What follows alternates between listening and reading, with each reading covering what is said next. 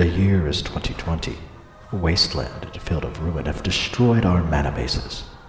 There is but one solution, one way to save the metagame.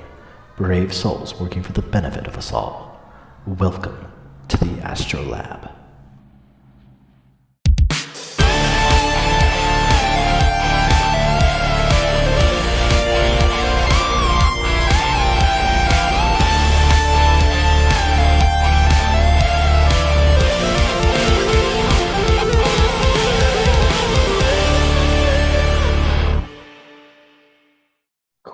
Recording progress. Yeah. Hey, we are recording. Right. How long has it been? Oh gosh, it's been a while. So uh, I think it's been the biggest thing. It has it has been quite a while since we last recorded, and that's unfortunate, but it is what it is. Um, Right. We've been really super busy, both of us, and yeah. so we've all had a lot going on. So uh so yeah um so i the, and that's the other thing like i don't have really any set like an agenda for tonight. I think we're just gonna wing it because we'll talk about whatever we feel like because hey. You don't have an agenda? Everybody's supposed to have an agenda uh, now, nobody, Joe. nobody nobody has an agenda anymore. I know, right? uh anyways uh hi i'm jo- i'm i'm not scott i'm joe. I'm scott's over there laughing because they said i'm not scott. Um so this is the astrolab hi all right pack it up folks we're done i'm Right. i'm kidding i'm kidding i'm kidding uh but uh, yeah so we've been busy but uh scott and i did get out and got to see each other last night and play some magic so that was fun we met up at a store and played pioneer and Which almost didn't fire. yeah, which almost didn't fire. Uh, and if it didn't fire, they were not going to uh, have non commander formats anymore. It's wild. Yeah. So it's like, ooh.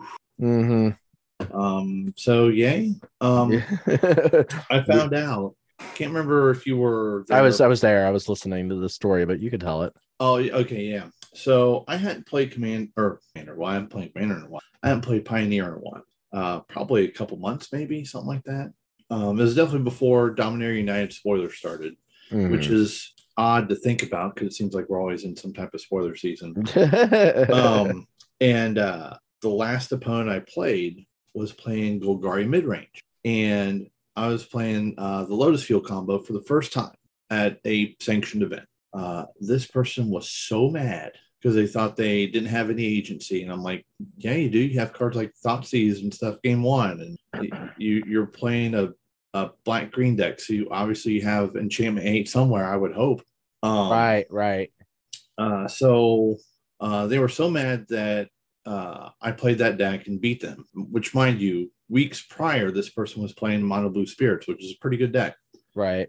Um, that they stopped playing, Uh, like but they- entirely.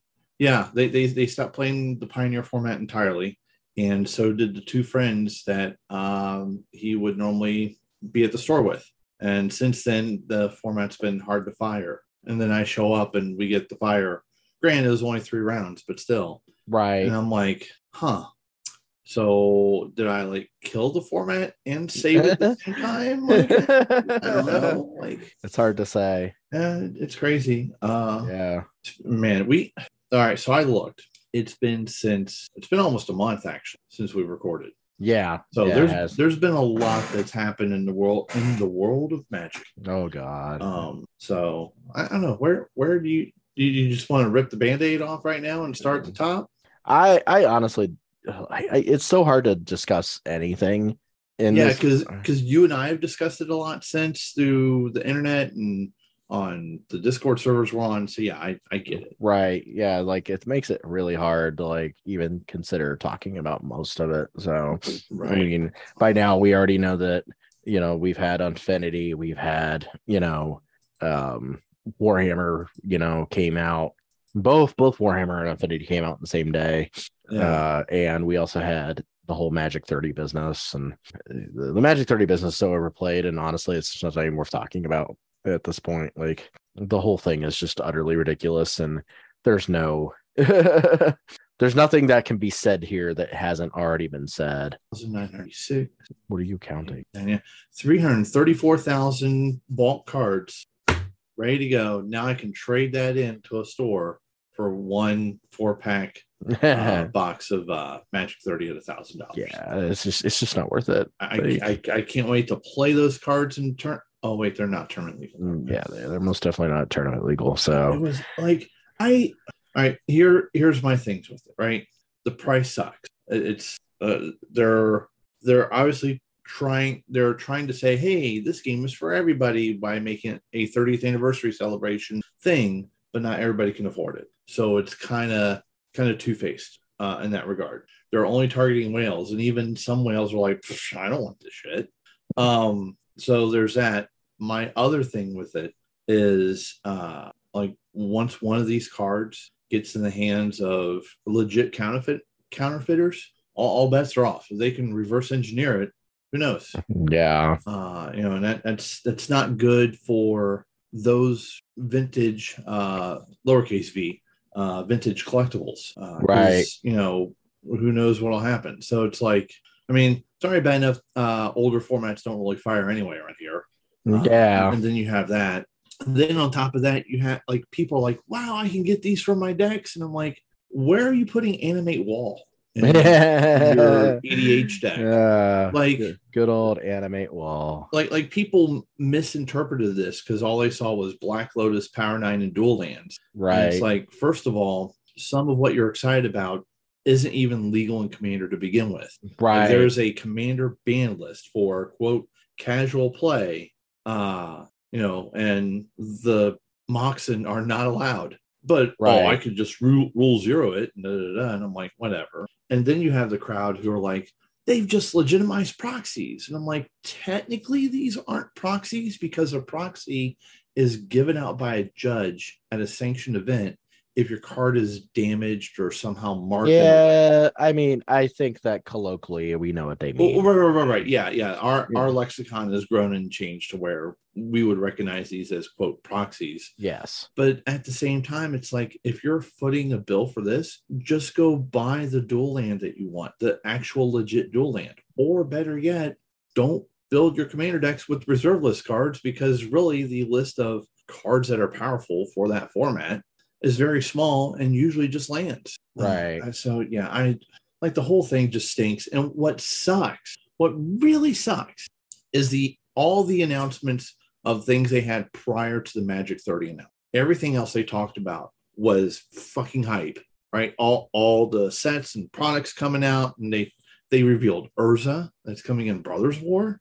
yeah. I mean, there, Um, there was a lot that happened. Yeah. And even the next day, there was uh, the reveal of the Transformers cards coming to uh, Brothers War packs. Yeah, So it's like there's all this stuff that we could get excited about, but no, it's about Magic 30. And every time there's a post about the Magic 30 Vegas event, it just opens that wound back up about the Magic 30 product, especially Right. today when they talked about here are our safety guidelines. So here comes all the people like, man, can I get a refund from my ticket? Because they're stupid and don't want to take care of themselves and make sure they don't infect others. So yeah, it just it it it sucks on not just the level of the product and the price, but the discourse that it brings every time it's brought up. And any event celebrating Magic 30, even if it's disassociated from this product, will bring that back up all over again every time it comes up. right. So that's our show for tonight. Uh, no, just but Yeah. uh, do you want to talk about what you played in Pioneer last night? Uh, yeah, for Yeah. our uh, viewers at home. yeah. So I played the Garuda combo deck in Pioneer, which was fun. I had a great time playing it. Uh, it's definitely uh has its has its moments, eh, but it, it definitely has its uh downfalls. Mhm. Uh, so I played against elves uh in round one, and very quickly, uh, like game one was just simply a slaughter fest. Uh, I lost game one very handily. Like it was just so qu- over so quickly. Uh, El- Elves is uh there were two Elves players last night. Granted, we only had eight people. people, that's a lot of elves players for two people though. Uh yeah. And yeah, man, just So seeing board states, I'm like, oh yeah, so I mean, I think that that's it's it's yeah, it's it's definitely going to be a hard matchup for that deck. Mhm. and uh but in then game two i misplayed horribly uh i got to go off uh and i had enough creatures on board to withstand anything uh and then I just didn't even think about the fact that milling my opponent out was a legitimate strategy to consider. And they had a second shaman of the pack in their hand. Hmm. So that was kind of just what it boiled down to. so uh, I played against Blue White Spirits. Um, I lost game one. Uh, just couldn't get on board with what I needed to do, and they had a counterspell at the right time. Um, and then game two, I got to do my thing, and about the third or fourth, fourth or fifth one in, I whiffed Oh, uh, on hitting a, a clone, and I was staring. I was at like one life, staring down lethal on board in the air. Uh, so that was not fun. Um, so yeah, tho- those two games were not fun. I then I played against um the person that you played against. Uh, I think in round one, maybe you played against the person playing the um metalwork colossus oh yeah, deck. Yeah, that deck was so goofy. yeah, it was cool. Uh, but Yeah. I had no idea what he was trying to do game one until he was doing it, and then I looked and I'm like, oh, uh, I left two blue open instead of blue and white to cast Fateful Absence. That's how I lost game one. But yeah but i i so i um i ended up beating them uh 2-0 uh that was just like they kind of were trying to do their thing uh they put uh, like a metalwork colossus into play in game two Mhm. uh and then i just i went off nice. and hit a um like i hit like the best chain ever like i hit all the spark doubles i needed to hit and i hit a Dragonlord Kolaghan to, to finish the the chain Yeah. uh, the game one though was was fun because uh, they didn't really have any creatures in play uh, when I was going off, and I finished the chain by putting a Sire of Insanity into play. Uh, and so uh, just like okay, go to end step. Each we each discard her hand, and it was just one of those like, oh, okay, well, um, your your chances of actually drawing an answer in a single card are just nil to this board state of Uh, a bunch of creatures yeah. like and he was just like yeah I, yeah i concede like i'm not beating this i'm like yeah definitely not uh, Um, So- how does uh, just because uh Garuda gets around Rest in Peace, right? yes All right, Yeah. but what about Hallowed Moonlight? uh, that is the i gotta look that one Hallowed. that is we have a reader. yeah oh yeah until i declared if a cat- creature a battlefield once cast exile yeah that it doesn't get around that Okay, all right. yeah so that, that's a card that it does not get around uh, you are my friend. Uh, you are my co-host. Um, when I was uh, deciding the deck to play, I took out my rest in peace and put those in because I knew you were on that deck. yeah i'm not surprised I, There's I pre-boarded against. Well, I didn't pre-board against you, but I adjusted my sideboard for that matchup. yeah i'm not surprised i, I would too like it's it's a rough uh it's definitely rough to play against uh like yeah i would not be surprised like uh yeah it, it's a very rough rough deck uh to play against if you or if you are playing static graveyard hate Mhm. um that is not something like uh Grafdigger's Cage right. uh like Grafdigger's Cage is pretty good against it because yeah, I, I thought about that and I'm like, eh, it's one of. How am I going to see it? I mean Um, you you draw a lot of cards That I th- what what I played last night, as far as drawing cards and seeing cards, Yeah. uh, was pretty nuts. Uh, yeah So of course I played Blue Eye Control. Yeah, you But- you you draw a lot of cards. I played the Narset Day's Undoing combo. Yeah, it's, great. Um, yeah, it's uh it's pretty good. When I did it the first time, I'm like, oh, and actually when I did it game one, I was shuffling the Resolve Day's Undoing back in, which yeah, uh, no, yeah, no, yeah. it is not not, so- Elixir of Immortality. It is not. no. Uh, so there's that. Um, plus, uh, I experienced the weird interaction of plus one uh, Teferi Hero Dominaria cast Days Undoing uh, with Nurse on board. It's like, oh, my turn just ended. I cannot untap my lands. yes, yeah. It Uh, doesn't doesn't work like that. But- Um, what what I've seen people do is they use uh, Saw It Coming instead of Absorb because it's e- it it's easier as the game develops to leave two main open, especially if you have other colors sources like Field of Ruin, uh, which takes care of Nykthos really good, by the way. yeah, yeah, Um, yeah, it, it's easier to have that open than is uh, blue blue white. right. I'm like, I I guess I can see that. I I've not really settled on a version of blue white control uh, for Pioneer yet. Anyway, uh I'm not really liking Wandering Emperor. That's I weird because that card's like really good. it, it it is, but it's like, and maybe it's just the style I play. Maybe it's just me missing Gideon Jura. maybe it's me wanting to play Narset Sun, uh, Suns champ or Elspeth Suns champion. Um, I, I think you're I yeah. think you're um I think you're you're wandering emperor. I think it's also like the play heuristic too yeah, of really understanding how to play that card. Uh, because that does require some understanding of how to play it best play that card. There were a couple Right. times where like you let an attacker go through, uh, and then you cast Wandering Emperor and you down ticked it. Um, you know, i- in that case, like if you were gonna let that attacker go through, the best Right. thing to do at that point would have been to down tick and create a samurai.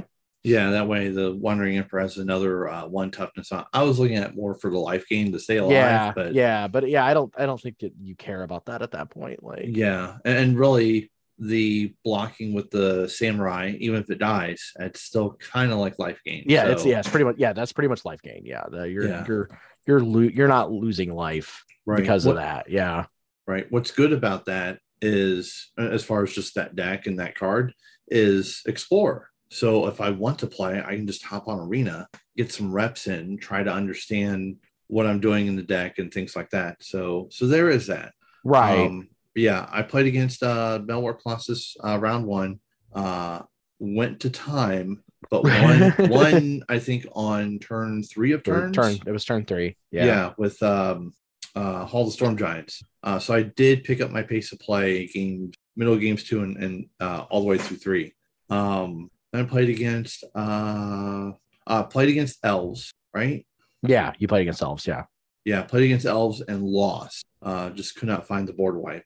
Uh, and then the third round, uh, my opponent was on a Zur Domain deck, which is which looked pretty sweet. Hmm. Uh, we talked about some cards uh, like uh, Doing Giant and Detention Sphere, stuff like that. That he, he should probably be running there. But he's like, I, I he was one- uh, one one or or oh one one going into that Yeah. it's just three rounds. I'll concede to you. Let's just do something else. Right. So we wound up playing uh, 1v1 commander.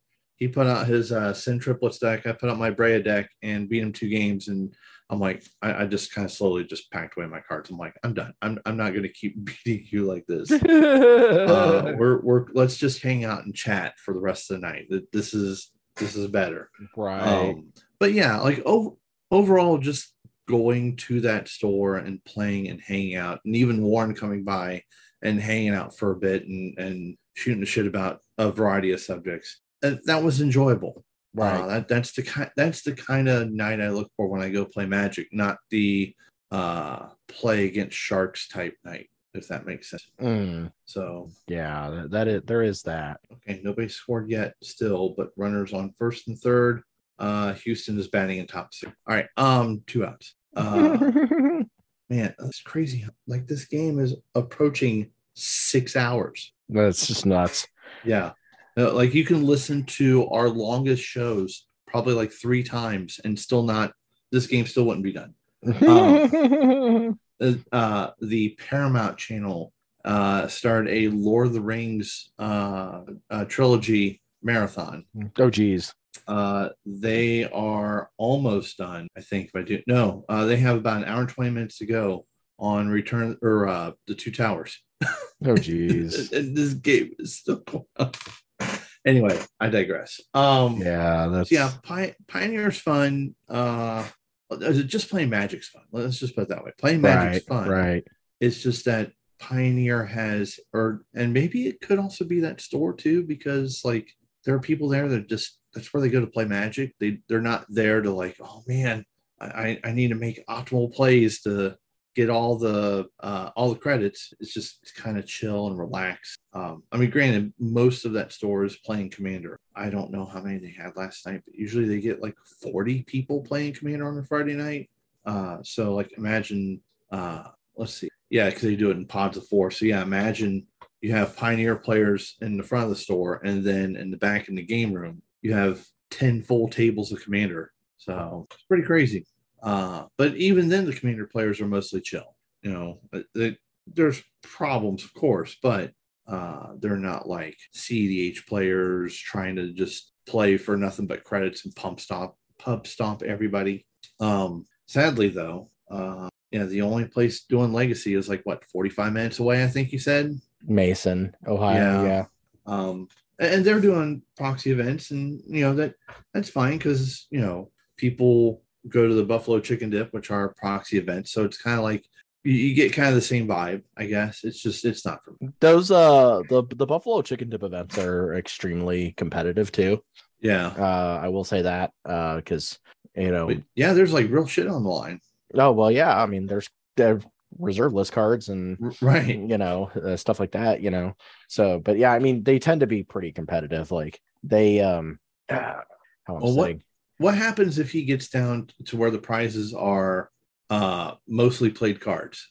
like we get beyond uh near mint light play. All right, all those are gone. What's next? Yeah, I, I mean, like if you look at like the prizes for the um the open in a couple Yeah. weeks here, I think like the first prize is like two. I think they're kind of like MP ish, like whatever um Volks and like an HP Volk.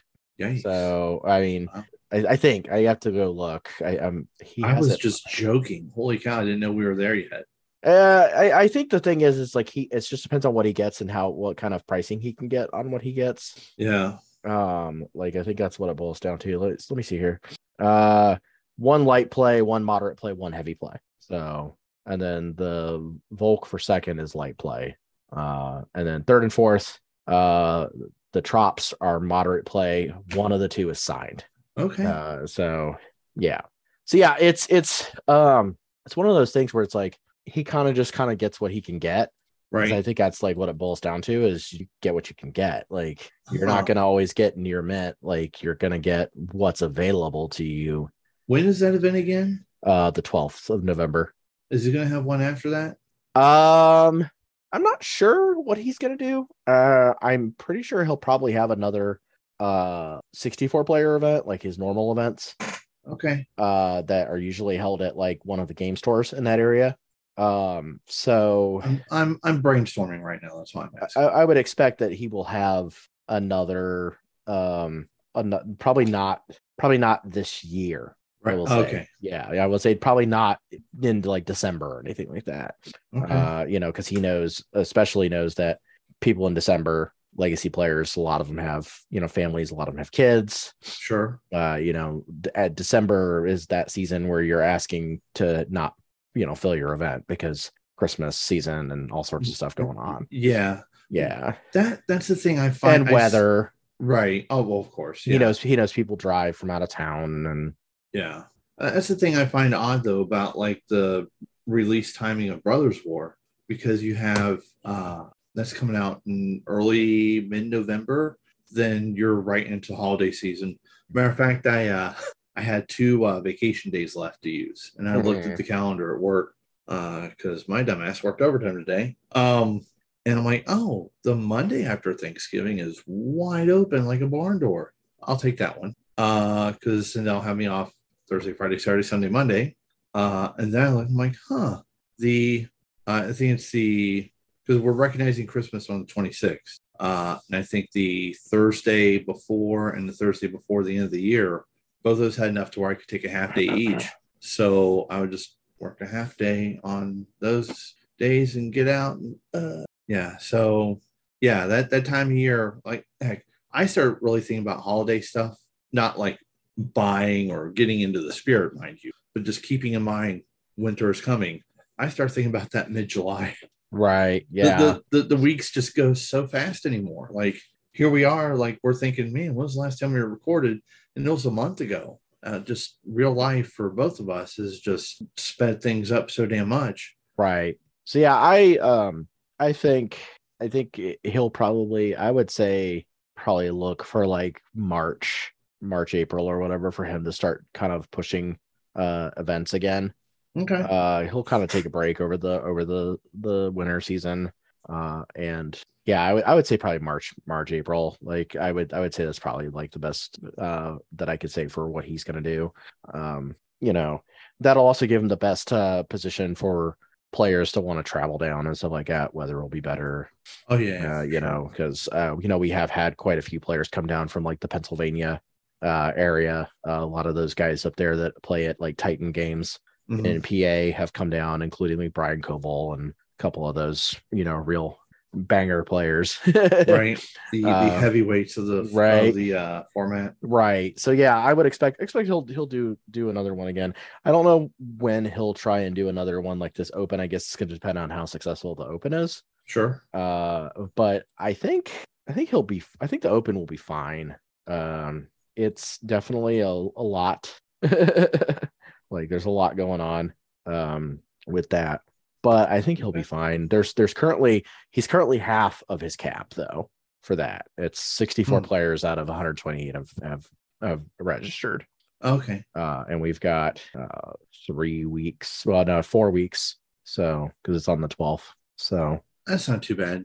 right, I mean, yeah, I mean, with uh, the various Discord channels that you all are in and his presence on just Twitter alone, I- I'm sure he'll, at the very least, hit half the remaining number by the time Right. the event hits. So, right. And I I think he's it's it, it, what's awkward about it is I know like the event the entry fee is a little high for this one. Mhm. Uh, but I think people just also need to realize like the venue that he is having it at, plus the fact that it has lunch involved. Right. Yeah. Uh, yeah. Food's provided and all that. Yeah, so that- I mean that's just the thing. Like you get lunch, and this is where there's a. I always talk about Rob's events in the sense of I like pay, giving Rob's events publicity and pa- and patronizing his events Mhm. simply because he is so extremely transparent uh, with where your entry fee goes. Mhm. Uh, all if you really just want to know, all you have to do is ask him Right. uh, and he will just flat out tell you eh, break it. He'll even send you a like you know a spreadsheet or whatever that says that breaks it down that says this is where your event entry goes if you really want to know. Like he's a lawyer. He knows you know what it what it means to be transparent and be open with people in that regards. Uh so i think that that really influences him to want to be like that where you know he's seen enough shady people out there you know run events that he's just like i don't want to be that guy Right. uh, and I honestly totally respect Rob for that because it's one of the reasons I like him so much. And one is he's a really good friend of mine because it's not just because of his events. He's a really nice guy, anyways. But you know, but uh, yeah. Uh, well, and I think like before, did I can't even remember if BCDL. I think that was probably over. Oh no, it wasn't. No, we we I that was li- we were literally talking about whether or not it was even going to happen for the last one Mhm. when we recorded last. oh Uh, yeah. Yeah. which it did. It did happen. Uh, I I went. Uh, Okay. I scrubbed out super hard. uh, I played Legacy. I played Legacy Garuda, and Oh, yeah, went went right. went uh, went 03 drop, and then spent the rec- next three rounds uh, doing coverage with Rob uh, in the back end of the the Warpgate store Nice. uh, which was which was super fun. Honestly, uh, we got to have uh, you know local friend to us, uh, Steve Sizemore, on camera uh, for one of the rounds, and just got to watch him play like one of the more masterful depths uh, matches I've ever seen. Uh, it was really well played, and he was playing against a blue white Stiflenought oh, which was cool. It was cool. Like, as uh, we were like, we were looking at the list of like people on there, and like there was like a big choice there. It was like, uh, because Rob, Rob and I pulled up the tournament list or whatnot. We're like, okay, who are we gonna have on camera for round five? And it's like for a feature match, and we're looking at it, and I'm like, I was like, okay, well, there is a mono red painter mirror. That's kind of interesting. Like, Mhm.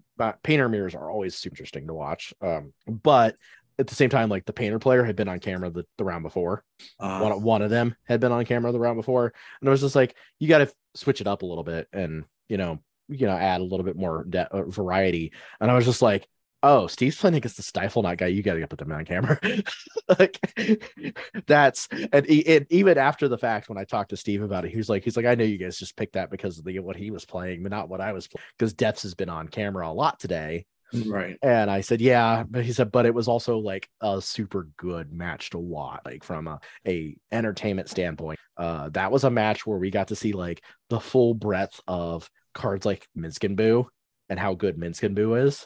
Like we got to just see how good that card was in action. Like it was just really, really good for coverage. Uh, to see how strong Minsc and Boo is as a card. Like Man, if only they could print a actual in-universe Magic the Gathering version of it instead of playing a D&D card. Minsc and Boo, it, we we stand Minsc and Boo in this house, Scott. We will take we will take I, I, I know. I. And I'm just spewing internet discourse. Min- Minsc is great. We we we will not we will not uh hate against Minsc. It, it's it's fun. it's all. Like you could play it, you cannot play it. Like uh, there's literally two options. You know, I think I, I- think more often than not you want to play it. uh, sure, I guess it, it. I mean, it could also depend on the meta. Like the meta could shift where it could be just okay, or a tool or a plan where it's like you don't have to have it. I think I think if I think the biggest limiting factor for it is Mhm. Delver. Yeah, because Delver is ha you know you're not playing the card into a uh, a lightning bolt Right. because unlike other planeswalkers where you get to like reap the value immediately out to planeswalker, Minsc and Boo has a enters the battlefield trigger, which you can respond to, so you can just bolt it in response, and they don't get you know to do their thing with it. right. But at the same time, uh, they're also playing like Hydroblast and like Blue Elemental Blast to like beat that plus Maddening Hex. But I think um like more often than not, like if if Delver were to like drop like a ton out of the metagame, or at least drop to a nominal level of the metagame to where other decks can kind of share a little bit in regards, I think Minsc and Boo's stock goes way up. Uh, and it's just a good control card. It's just absolutely just a fantastic control card. Uh, you have this card that just generates a threat every turn. Uh, How's the control card? It's not blue or white. I'm confused. that you know what though? That's an upside in this format. yeah, Like to here, if you think about it, that's an upside in this format because of cards like Pyroblast seeing a lot of play. yeah, So- especially in the main deck. Right, Yeah, yeah, It so- just makes that card dead. Right. Yeah. Having a threat that can't be Pyroblasted is just absolutely great. And Right. Who's main decking Hydroblast? Right. Yeah. Nobody. Nobody. Yeah. And the thing is, is like it not it it generates a threat every turn, which is what you want. Like uh like it's kind of like the quintessential uh control card finisher type card. Like you you Mhm. it generates a threat every turn. Uh you're never going to run out of that threat. Uh it generates a threat that gets big really quick. Uh, you know, you're swinging for four right immediately the turn it comes down. Uh, and then not only that, it draws cards. And and not only that, also like the fling is also pretty relevant when you're when you're flinging other creatures. It doesn't you don't now always have to fling boo to draw cards, uh, uh, but you you do have to fling boo to draw card. But if you if you fling something else, you can get a full a lot more damage out of it. So like, uh, you know, Phyrexian Dreadnought seems like a really good card to smack your opponent with Seems pretty good. and then fling it for 12 like you know that's that's pretty gross so so yeah i i I think it, it was a good it was a good match that showed that that day that card off really well and it also showcased off um outland liberator really well as well. Uh, that was another card. Um I, I gotta say though the card that's honestly really kind of flew under the radar and it was a card that just nobody thought about but it's you know, obviously we thought everybody thought about it for other formats uh you know younger formats because like okay pioneer for example rakdos midrange what's a card we talked about last night with warren because warren didn't know it existed is Sheoldred the Apocalypse. Oh yeah, yeah, yeah. and that card's like oh yeah that card's seeing a lot of play in standard. It's going to see a lot of play sees a lot of play in pioneer because you know gross. Uh but you know the format that it kind of flew under the radar uh, for was vintage and legacy and it's seeing play there. And uh it's seeing play in these really strange ways uh and one of the ways that it's seeing play is in doomsday uh as a sideboard card in doomsday Oh, is it like a sideboard juke or something? yeah yeah except Huh. the thing is is like you don't have to cut like your dark rituals Oh yeah, of course not. And you don't have to cut like your doomsday package either. You can just board into Sheoldreds. Oh. And what it really helps you with is the Delver matchup. Uh, because they have a really hard time of beating that card. The so the way that card reads is it, people don't understand this card is it's two black black for a four five with death touch. All right, four five with death touch is already like bonkers in stats. right. Like, like this just absolutely bonkers. And then uh it's a you know, whenever you draw a card, you gain two life. Whenever an opponent draws a card, they lose two life. So the effect it has on the board state is you put this into play, and if they don't have an answer to the card immediately, they are not going to be able to find one because any sort of cantrip they cast, any sort of you know draw spell that they're going to try and push through, they're going to lose life, and that's going to eventually kill them.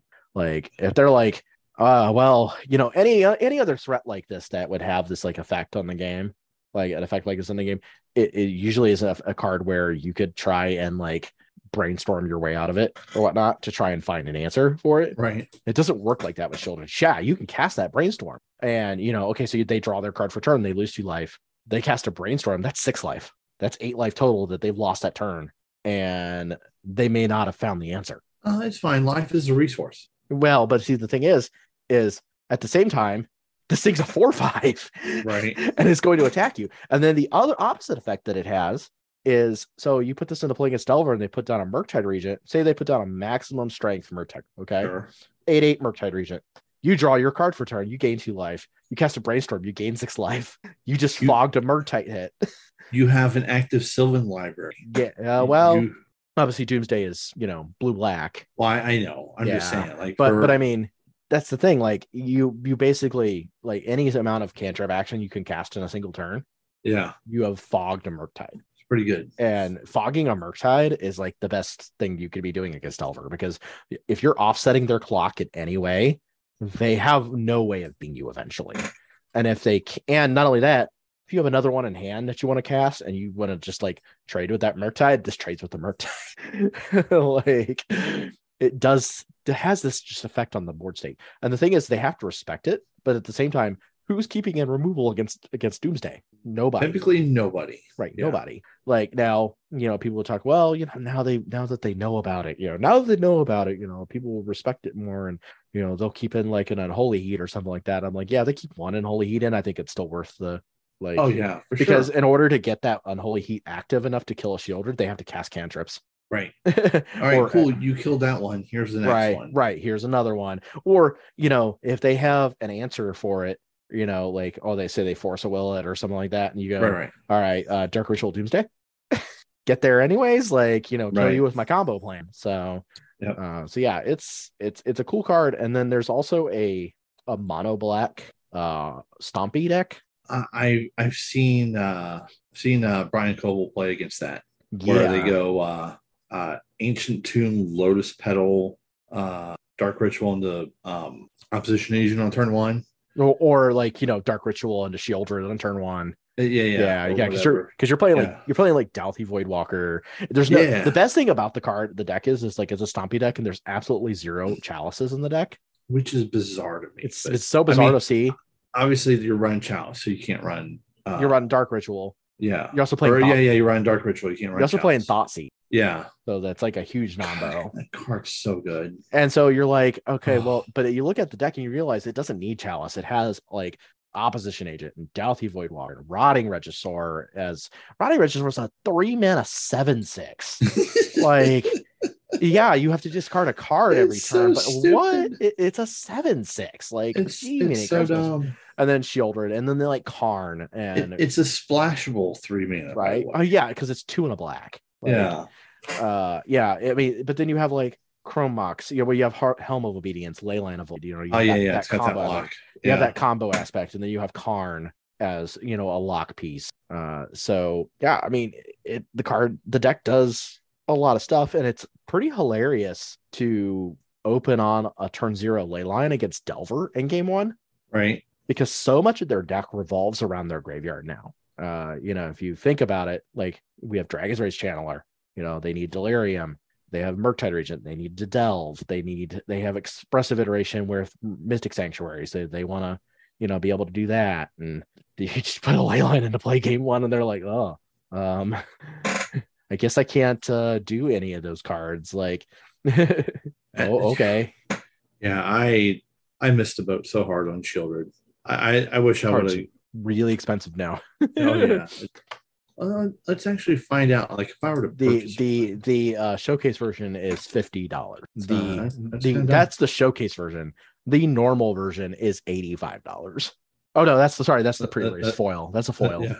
Okay. uh the Yeah, regular so about version fifty bucks. is about 50 bucks yeah yes Oof. the cheapest yes fi- yes 50 bucks yeah the uh phyrexian foil is 110 dollars Yeah, you open up one of those in your box. It's like, cool, my box is paid for. pretty much All these Yeah. cards are free.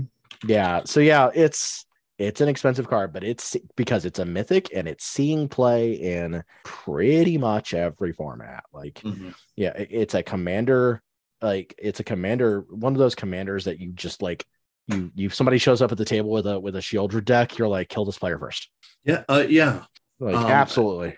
As much as the, that player would probably whine, it's like, um, yeah, play a play a different commander. You have another legend in your deck somewhere. I'm sure. Play yeah. play that, and then play Sheoldred as like part of the ninety nine. Okay, cool.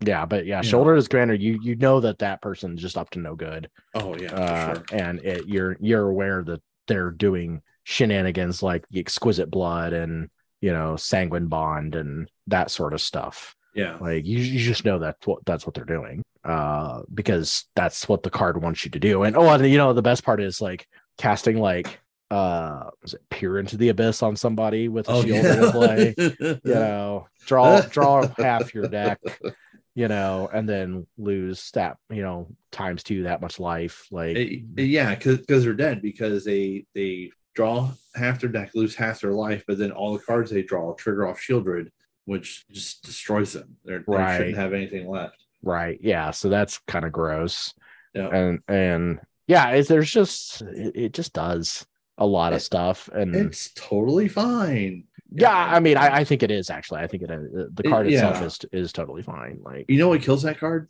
uh Swords to Plowshares Uh, that. But you know what else kills that card? uh prismatic ending for four that's really hard i won't lie I That- mean, that's it- hard it is possible in the legacy format. Actually. Karakas also was Uh, obnoxious. yeah, Croc is real good. It's like, oh, uh, for my draw, I'll put that back in your. Yeah, well, I, Um, I, I think saying that that was like I think what people's thoughts were Yeah, on the card. Like initially, they were like, okay, well, you know, Karakas and Plow exist, and like that's that's enough to deal with this card. And then you realize that it's not because if they don't have the answer right. right off the bat, then they just never will find it unless they naturally draw it. Plus, the Sheoldred player is um. Hold on, check Uh, oh Yeah. yeah, they're they're playing Wasteland too. Well, in, in Legacy, uh, you know, the the Doomsday deck is obviously going to have Force Will. Right. Like they're they're going to have access to counter magic, Oh yeah. yeah, and, yeah. and they're going to board into more counter magic in the the post board games because they're going to be shaving a little bit on you know some of the other stuff. Like Right. so, you know, they have you know force negation, and they have you know stuff like that, and duress. They have duress, and they have Thoughtseize. Like so, you know, you're boarding a duress, and you're like, well, you know, catch snag your your removal, you know, before I put on to put down the Sheoldred.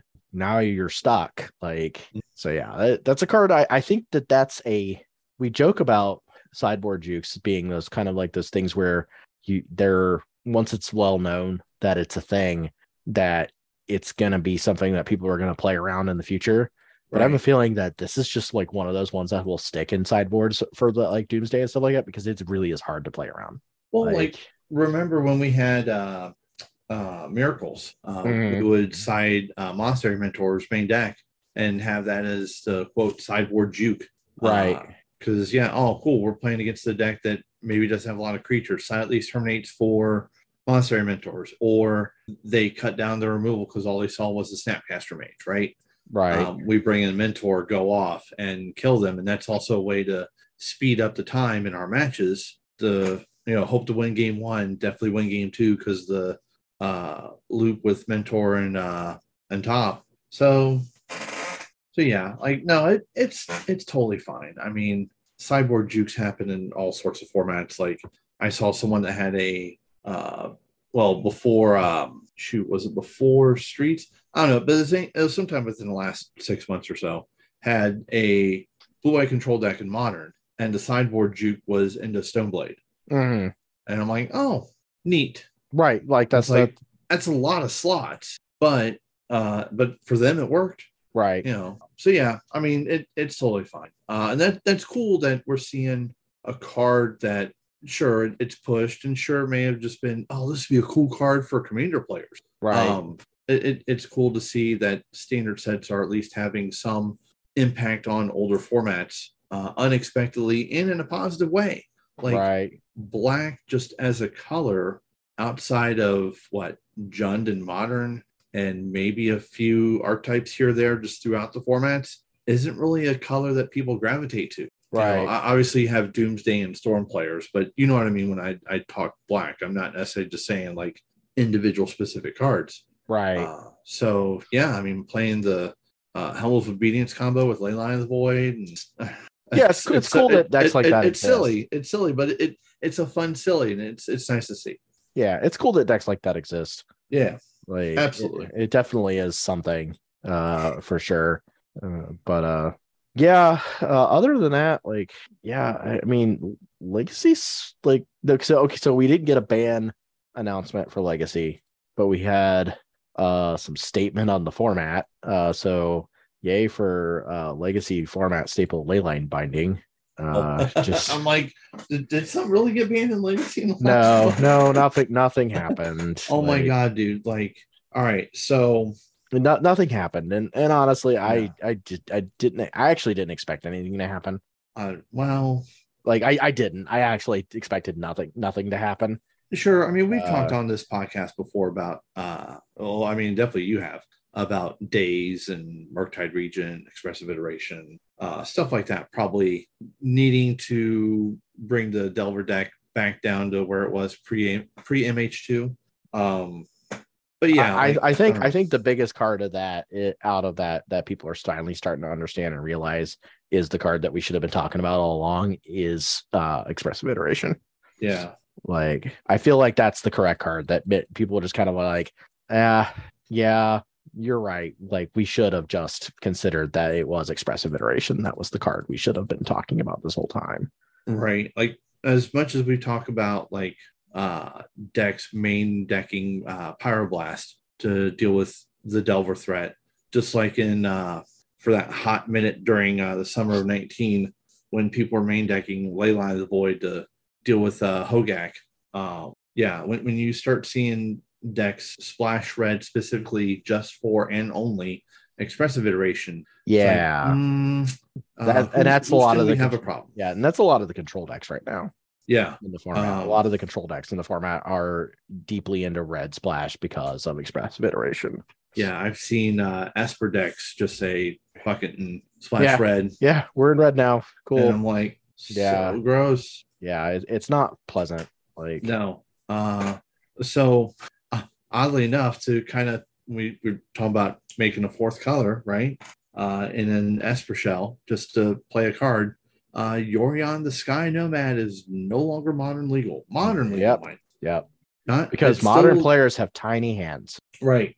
It's uh They- they- that's exactly it. Modern players have tiny hands. Uh, yeah, like it's still legal in Pioneer, so you can still build a four color deck in Pioneer, and still legal in Legacy, where it sees play in Death and Taxes, and I think the what the Blue Zenith decks, uh, Sure. var- various other other decks that it shows up in. But where it's been most ubiquitous has been Modern, which strangely, uh, Modern as a format feels to be the most competitive, or seems to have the most like uh most intensity of competitive players, if you will. Like Mhm. people who compete in legacy and, and, like that's their format are pretty cool and chill people. People who compete in modern, at least from my experience, I, there are people who are cool and chill in modern, but in my experience, there's been a good portion of them who are like uh, cutthroat, want to win, like they're they're not there to converse or or just hang out with friends unless their friends are doing the same thing.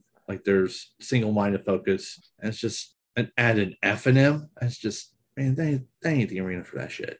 I mean, in my opinion, I don't think it's. Just depends on what your F and M's look like, I guess. I know, but I mean that that type of level of quote unquote tournament is so low stakes. Like you know, but whatever. Um, but yeah, it's gone.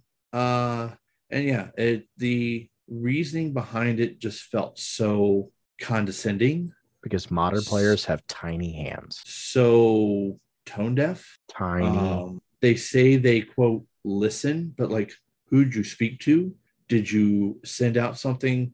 Hey, modern players, give us your thoughts on the format. Did, did they were they proactive in that? No.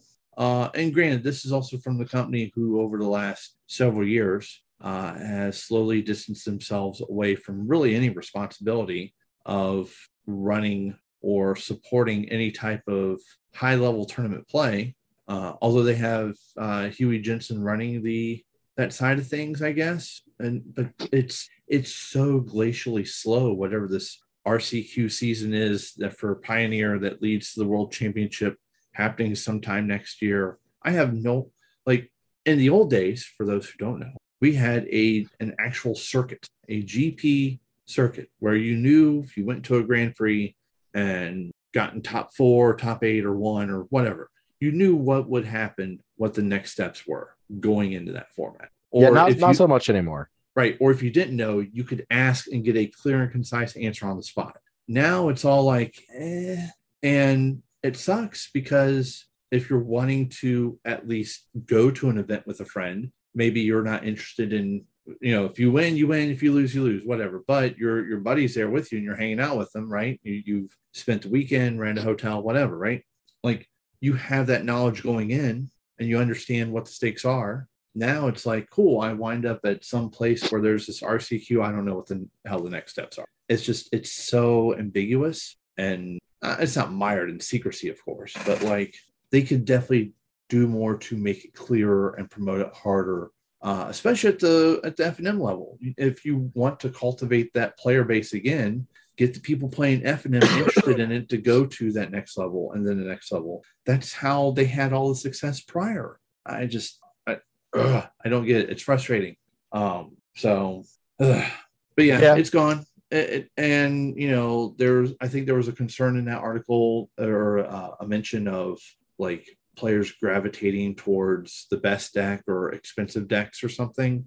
That that seemed to be, and which is odd coming from a company who purposely priced a 30th anniversary product to match the Gold Borders Collector Edition to make sure those weren't devalued, but they don't look at the secondary market, quote unquote.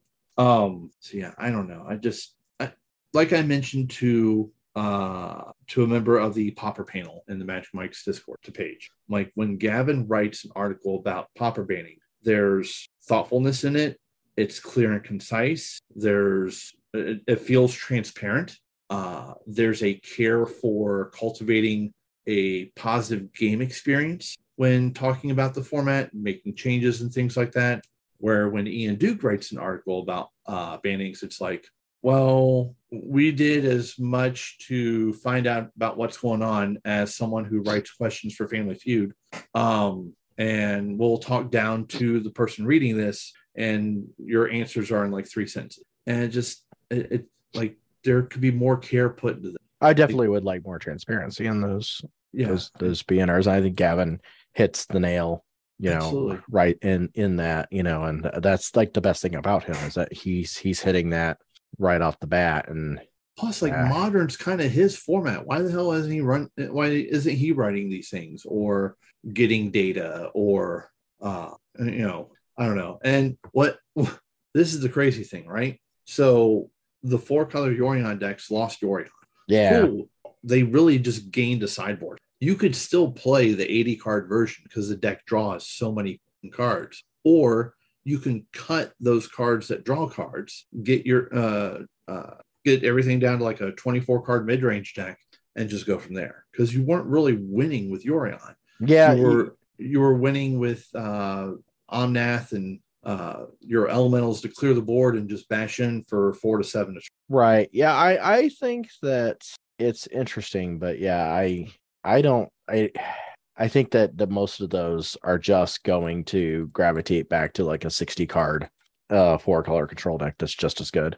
Yeah, it'll be a 60 card. They'll have Kaheera as a companion. They'll still run Ren and Teferi and Expressive Iteration,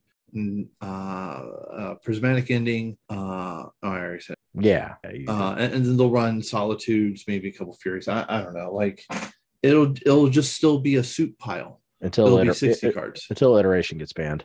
And in the end, they'll just run like Impulse. Right. Like Yeah. it- I, I I don't know. Like there there are like there would have to be like major sweeping. We're talking like 2017 era bannings to I don't want to say fix modern, but address some of the problems that modern has. And it would cause like a lot of MH2 cards to be wiped out. yeah. And they're they're not going to do that. Hell, the you can still get boxes of MH2 at reasonable prices. Somewhat. Yeah. Yeah. So like they they haven't spiked yet or whatever. Um, yeah, the- so, somewhat. I, I uh, the the ones that they had last night at the at that store uh, was um they were not super cheap, but they were not like super expensive. Right. So yeah, I I don't know. It's just it's one of those where I probably just have to suck it up and just just deal with whatever's being thrown out. You know, I just play F and M. I'm not I'm not burning my weekends doing stuff, going to RCQs, traveling, and all that shit. I just go to local stores. Uh, It's just it's frustrating. However, uh, it does kind of put into question whether Chalice of the Void is even needed in like uh, a control deck. You Mhm. still have Hammer Time and Jund and Burn, uh, and then uh, the Murktide decks run Right. a lot of one drops. So there, there's still something there, and and of course the Rhinos and Living End. But like, if all those decks are fighting against each other, like, how are you going to fit in with? All right, here's my Chalice. I'm I'm I got this deck to beat the whole meta. Here's Chalice of the Void and counter spells. It's like, is it is it even good enough? I, I don't know. It just it it feels a tick slow. Mhm. Sadness. Sadness on the stack. Sadness results. Sad, sadness, sadness resolves. Yep. Maybe one day I can play Snapcaster Mage again. Breaking the Pioneer. Oh, yeah, that would be. That and Mana Leak. Yeah, I could see Uh, that. Uh, Snapcaster, Mana Leak, and Condemn. Hmm. Uh, I, I'd, I'd be all right with, with those three. I, I don't think they'd be overpowered either. I know a lot of people would complain about it. It's like you can thought see snap thought sees. You should be happy. Like Right. Yeah, I don't. I don't know. It's Yeah, interesting. know. Um, there was something that did happen not too long ago, as far as a topic, uh, like what the number one per or the most played permanent in Magic is. uh Yeah, I, I don't, I don't know if people talked about that too much because it was right around the 30th anniversary announcement. Uh, but there's talk of like Llanowar Elves and Sol Ring and stuff like that. But I found proof, oh found proof that I, I feel that this empirical evidence uh, indicates that it is Sol Ring. huh. That is that is quite possible. Yeah, I mean, uh, the the information I found indicates that uh, ancient astronaut theorists believe that the image on Soul Ring was influenced by images found on ancient Maya carving. Those lead to the fact that there was possibly other life that visited Earth. And It- it was it But yeah, no, seriously, I- I- aliens. I think Sol Ring because it just in every commander deck until recently. That's true. Um, there's like one commander deck I think that didn't have it. One Right. the precons. Uh, so yeah, and just the amount of people that play commander that aren't at the store. Um, Right. yeah, yeah. It, it, I my I would I would bet on Sol Ring, and no, we don't have a bet sponsor, so I'm not going to go into that spiel like other podcasts do. Uh huh. But yeah, well, what would you pick if you had to think? I think I think Sol Ring's a good pick. I think that's Okay. that's that's pretty fair. Well, see, Joe, Uh, this okay. I know our podcast is different from others, but this is where you're supposed to like pick something else than, than what I Nah. Why are you being contrarian? No, I'm just kidding. Uh, because I like I like I like contraries. Wait, that doesn't make any sense. is that a Pokemon? Yes. Yes, I think I think so. Yeah. Um, oh, probably. So there was an errata update this morning. Yeah, I saw that. That's interesting. Pretty crazy. There was no set release. There's just like, They were just like, yeah, hey, by the way, yeah, uh, here's here's an errata update. Uh, enjoy. yep. Uh, like, a bunch of cards that did not have the landfall trigger, like uh, Courser Kruphix, now have a uh, now have the or not landfall trigger, landfall mechanic, but now are considered landfall. yeah, So if you're building a deck specifically based around the landfall mechanic, uh, that will now be included in any search result. Uh, Right. Same with uh, Surveil. Uh, a lot of cards uh, like Consider uh, finally now are labeled as a Surveil card. right. So people are theorizing when that's going to show up. And, uh, I think Mark Rosewater came on this Tumblr and said they are uh, they are coniferous. oh no, no, I mean uh, deciduous. Deciduous. Yeah. Yeah. I, I was getting my tree fuck mix, mixed up there. Yeah. yeah. No, they're they're definitely considered deciduous. Uh, and that was like the biggest thing about that. Yeah. Yeah, So pretty cool. I I, I can I can get behind it. Like, not not too shabby. yeah. Not too shabby. Um, something So- else I. Oh no, I'm sorry. Go ahead. Go ahead. No, go ahead. Well, something I saw on Twitter today. Something just kind of funny. Uh, funny and sad at the same time. Uh, funny because of why this card hasn't been reprinted because something else uh, almost exactly like it, I, or I guess pretty much exactly like it, just different name, has been printed. Uh, someone was playing a Pioneer RCQ today, and their opponent lost uh, game one. And I don't know if they were, I don't think they were DQ'd, but they had to uh, fix their deck because they played in a, a Akoum refuge. Oh yeah, I saw Fire Shoes post about that. Yeah. I'm like, Yeah, huh? that card is definitely not legal. Yeah. It was printed in Zendikar. Yeah, not Zendikar Rising, not Battle for Zendikar, it's Zendikar. Probably Yeah. appeared in some other commander deck, uh, but has not been reprinted in a standard legal set since. It is not Pioneer legal. yeah. Uh, but there is a card exactly like it that does the exact same thing that is Which legal is- Pioneer. Bloodfell Caves. Uh, yeah, I think that's it. Yeah, yeah, that would be Bloodfell Caves because that was in cons. Yeah. Yeah. So yeah, I mean that's probably just what it is. They probably just didn't realize it was the wrong card, and Yeah. that those things, these things happen. They they Uh, do. It, it's unfortunate. Uh, Scryfall is your friend. Yes. Um, Don't use Gatherer. yeah. Uh, Gatherer thought Gatherer thought Infinity cards were not legal in formats. Uh, it also thought that um, uh, Warhammer cards were not legal in formats. really. Yeah, so yeah, just Hmm.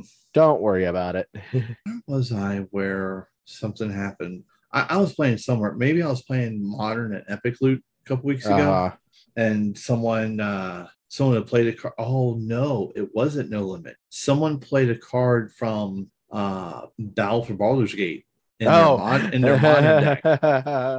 Uh, and I'm like, um, I don't think that's legal. Uh, they were playing this weird like rogues deck. It was kind of sweet. Um, so I'm like, oh, I haven't seen rogues since I logged on to Arena this morning. I think was my comment. right. But they played like, uh, I think it was like a, I can't remember the name of the card, but it was an enchantment uh, for a black.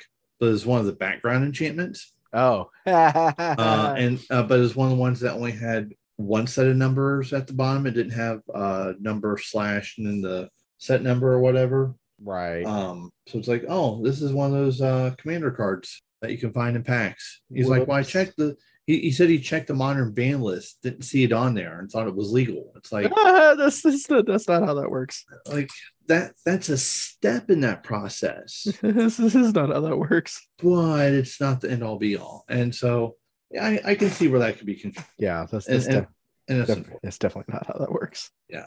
Um, what sucks is that his pity pack uh, didn't have Liliana the Valen, but the person before him opened a Dominaria United pack for their pity pack and got Liliana. I was gonna actually And like, say, was there? Uh, I was gonna ask, was there pity pack uh Commander Legends because that would have been rubbing it in. that would have Um, been that would have been kind of awful. Yeah. Uh, but yeah, so meh, Yeah, meh, meh, meh, meh, meh, Yeah, meh, meh, meh. meh, meh, meh, meh, meh. Uh, Yeah. there are there are leaks out there already of uh Phyrexia. Yeah, I've I've seen Yeah. heard, seen about that. Yeah, that's I mean, kind don't of funny. wrong, they they look neat, but I'm like, can can can we can we slow the fuck down for a minute? Like, I want to see Brothers War first. I, I want to see like who the the green meld card is. I want to see if there's any. Uh, oh, that's the other thing. During their live stream for when they talked about some of those cards, I think it's where they first showed off first. I can't remember. Anyway, Mhm. uh, I had asked, uh, get to that in a minute. I had asked uh, in the chat, will there be any new to modern reprints in Brothers War? And I Right. got a maybe. That's So pretty not good, Not only was my question answered, but I didn't get a no. right? So I'm like, that's a win. And my question was answered as I was entering No Limit Gaming to play Modern that day. nice. Uh, and I'm like, wow, got a little pep in my step right before I sit down to play Modern Horizons to the format. But you know, um, the uh, the game is over. Sadly, uh, it finally just uh, ended. the uh, the Houston Astros, I think, in the top of the 18th, hit a uh, solo home run, and the game ended uh, one to nothing. Nice. Uh, I mean, the fact that uh, the fact that um, was it T-Mobile Park? I, I can't remember what the place the yeah I guess it's T-Mobile Park, wherever the Mariners play, whatever their their stadium is called. Right. Uh, their fans were on their feet for uh, most of the last six and a half hours, Right. if, if not even before first pitch, on their feet. Um, feeling okay. Uh, standing that long is probably dan- uh, probably not healthy and perhaps could be dangerous health wise, um, unless all of those people in the stands were cashiers. Unlikely. Um, so yeah, Seattle season has come to an end, but they have a lot to be proud of. They they held the Houston Trastros, uh, I mean Astros, um, to uh, no runs for almost two whole games within one game, uh, and they were kind of toe to toe with them for three games. Uh, they they beat the shit out of Toronto to even get that far. So you know it, it sucks, but you know you had a playoff game in Seattle for the first time in 21 years. Uh, and what was cool is most of the, they had a shot where most of the Mariners stayed in the dugout and were just looking out in the field. They didn't like immediately pack their shit in and go and in, in, into the locker room or whatever, or uh, clubhouse or whatever.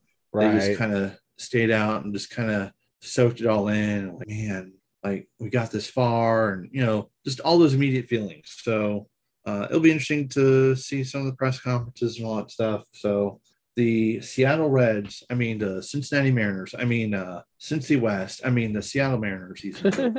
um, I, I, say that for those who are tuning in don't know. The Seattle Mariners at the start of the season traded for two players, uh, Jesse Winker and Eugenio Suarez, fan favorites, mind you.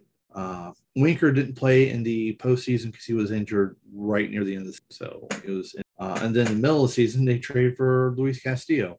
And on top of that, they had uh, former Reds prospect Taylor Trammell on the team. So you have, uh, oh, and uh, last year's backup catcher, Curt Casali. So you had like, or two years ago, maybe, whatever. Anyway, you had essentially five ex Reds on that team. So it was easy to root for. Right anyway, I, I digress. We, we can go back to talking about magic discourse. Do we have to talk stuff. about magic? I don't want to talk about magic.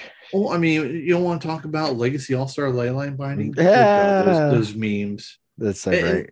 That's the other thing. Like, and I've seen more people talk about this than the people who we know have talked about this. But the more that magic discourse and anger about just magic happens, the harder it is to right because you and I sure, I'll get on my soapbox for a minute. Guilty, right? And to anybody listening that's been upset that I've kind of screamed at top of my lungs over shit, I'm sorry, but you know, there there's passion behind it. There's not like attacking people directly uh, or personally, but it's like I've been invested in this game as a player, not like a financial investment. I've I've bought cards and decks and played right. um for long enough to where if something is happening that i feel is unhealthy um, yeah i'm not gonna I'm not gonna be like well just take the cards as they are. No that's just that's just asking for more punishment. It's just asking for more unhealthy things to happen. We don't want that. We, we want as much of a balance as we could get. We don't want formats that are frustrating. Um, but as social media grows uh, it's it's harder to just find those spots where it's like poking fun at shit just to bring some levity to a situation. Right. Because then people are like, oh, you brought up that subject again. Uh, angry react. And it's like, sorry, we're not trying to upset anybody. We're just trying to, we're, the, the topic has come up again. We're joking about it to just kind of move past it. This is how I uh, process grief. Yeah, exactly. exactly. Some some people process stuff differently. Um, you know it's, so, it's not it's not yes no on off. So um yeah. I i have nothing else magic related to talk about honestly. Um i, I well i don't either but that's because i'm tired. Not not tired where i want to go to bed but right. um, I'm, I'm so much there's just so much shit. And then yeah. a, after the ban and restricted announcement this past monday um i've never felt so uh, not disappointed but like disheartened, I guess would be the right word. I, I will like, say this for that announcement, and it's kind of hilarious. Um, they did rightly call um vintage in that announcement. Yeah. Uh, so let me pull it up here because it's kind of interesting uh that how they talked about this. Um, but you're ta- you're tatering, huh? You're, uh, you're tatering a little bit, by the way. Oh, possibly. I'm in the middle of downloading something, so uh, let me pa- pause transfer here for a second. Yeah. Uh, so John John Ryan Hamilton, uh, uh XJ Cloud on Twitter, um, who just posted Owl House spoilers. No one talk to me. I'm not okay. uh, but the uh, the season premiere, uh, well, the, the the the first part of season three of the Owl House was tonight, uh, and so he sent me the link to the to it so I could download it. Because yeah, uh, he uh, yeah, the show's absolutely amazing. Uh, like it's one of those shows like where it's like just well worth sitting down and watching. Uh, like it's just a really really good show. So Mhm. uh, yeah, uh, definitely yeah. But uh, no, so one of the things that they talked about in that banner shirt announcement is you know they they talked about a whole bunch of different formats. Like they also talked about Pioneer. Uh, and they talked about how they think Pioneer is actually pretty healthy right now, um, which is actually probably fine. I've I've heard people say they like Pioneer, um, but then like Vintage is like a thing where they're like, hey, you know, honestly, like Vintage is like in a really good spot right now, and and that kind of jives with what I've heard from people, uh, you know, keeping tabs on the the the that format in general is that vintage is in a great spot right now. Yeah, there's a lot of like tinker like decks in that format, but the tinker decks all have like large array of different color combinations and there's no centralized single version of it that really is deemed the best which keeps those decks from solidifying any sort of metagame presence that makes them good. Uh, i've seen events i've seen literally seen weekends where the first event of the weekend tinker has like a like a 50 you know 52% win rate or whatever you know first event or whatever. Literally the second event it's like 20% and it's just because as time rolls on vintage is a format where the natural metagame forces actually work. It's just weird to think about but there's a whole bunch of different decks in vintage and you look at the diversity of what is playable there and how many people play each type of archetype or whatnot and it's pretty wide like it's small but it's wide like if that makes sense like yeah there's these central pillars of the format that people play around like you know you have your workshop decks you have your bazaar decks you have your blue decks you have your you know etc those pillars are don't haven't changed but they they rotate like a metagame should like they- Right. they, go A healthy metagame. Right. Like a healthy metagame should they rotate as to what's good at any time, a given time. And I think that's like the best thing about it. It's like, oh man, like this is like really good. Uh and yeah, they were they were very correct in saying yes, like vintage is in a good spot. Yes, they did call out a few cards that are like, wait a minute. don't, know if this card sees play in this format yet, but okay then. And one of those cards was Vodalian Hexcatcher. Uh, so of course, uh, Justin Gennari had to go out and uh, you know, just you know, was like he's like, oh, Wizard says you know, uh, Vodalian Hexcatcher was a is a good card uh, in Vintage. Uh, let's go see if we can do something with that. And so he posted a video of uh his thumbnails and his videos have been getting better and better, but his thumbnail is literally the the screenshot of the vintage section of the ban announcement with a box drawn around Vodalian Hexcatcher and a an arrow pointing to it. it's like, is this the secret tech for vintage? Like, and yeah, he five o. He, he, was like, he he five would with like a Merfolk deck with uh four Videx catcher, Nice. and he was like, "Sorry, not sorry for this agreed clickbait, but I'm like nobody blames you Right. like for it. Like you kind of have to." But they also called out like uh like Displacer Kitten, which is kind of weird because that card kind of fell off the map. Uh, but Yeah, they did I, I would expect to see that more in Legacy than Vintage. Yeah, I- and in Legacy, it's one of those cards where it's like everybody played it for a little bit, hot minute, and then Mhm. everybody remembered that Pyroblast exists. Yeah.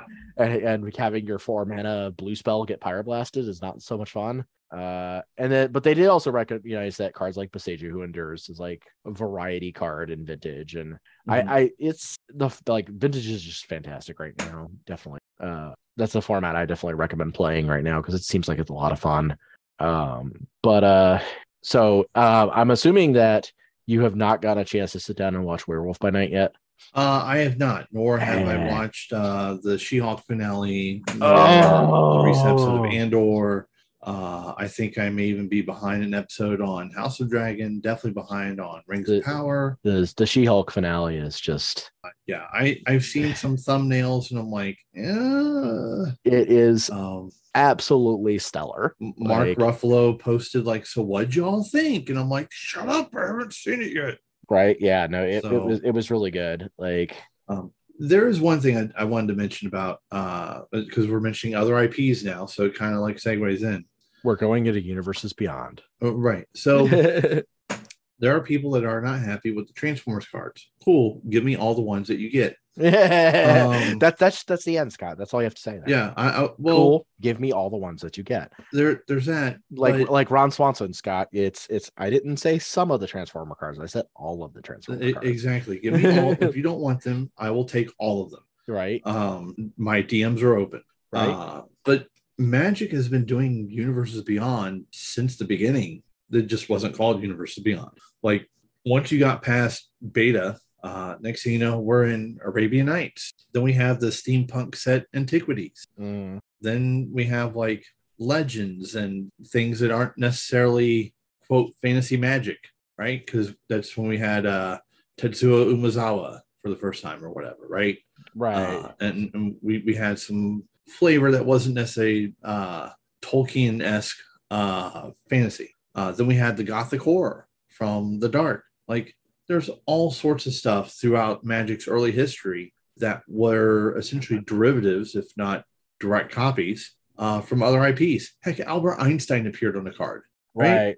So, you know, all these people are like, oh, I don't want, and granted, I don't want to build, uh, like, if I wanted to build one of the, use a commander from one of the D and D sets, I don't want to mix in uh, cards from other actual Magic sets. I want to build just with the D and D sets, right? That, that's why I would like to do. I, I thought that's where we were going. That would have been kind of a cool experience, but Mhm. alas, um, so it's not my bag, and I get why people are saying that, but at the same time, it's like you can just collect them. You don't have to, if it's an IP you care about, you can just put it in a top loader or page or put on your wall or whatever to, to say you have it. You don't have to play it. Uh, I think that's one thing that that we're missing in the community right now is the fact that yes, they're a printing product, but you don't have to play with every card. You can just collect it, and that could also indicate why Wizards is doing some of the things they are because it is turned into a collectible instead of a let's say a trading card only. Uh, and you know. You know what though? yeah, Soundwave is still sweet. oh yeah, yeah, for sure.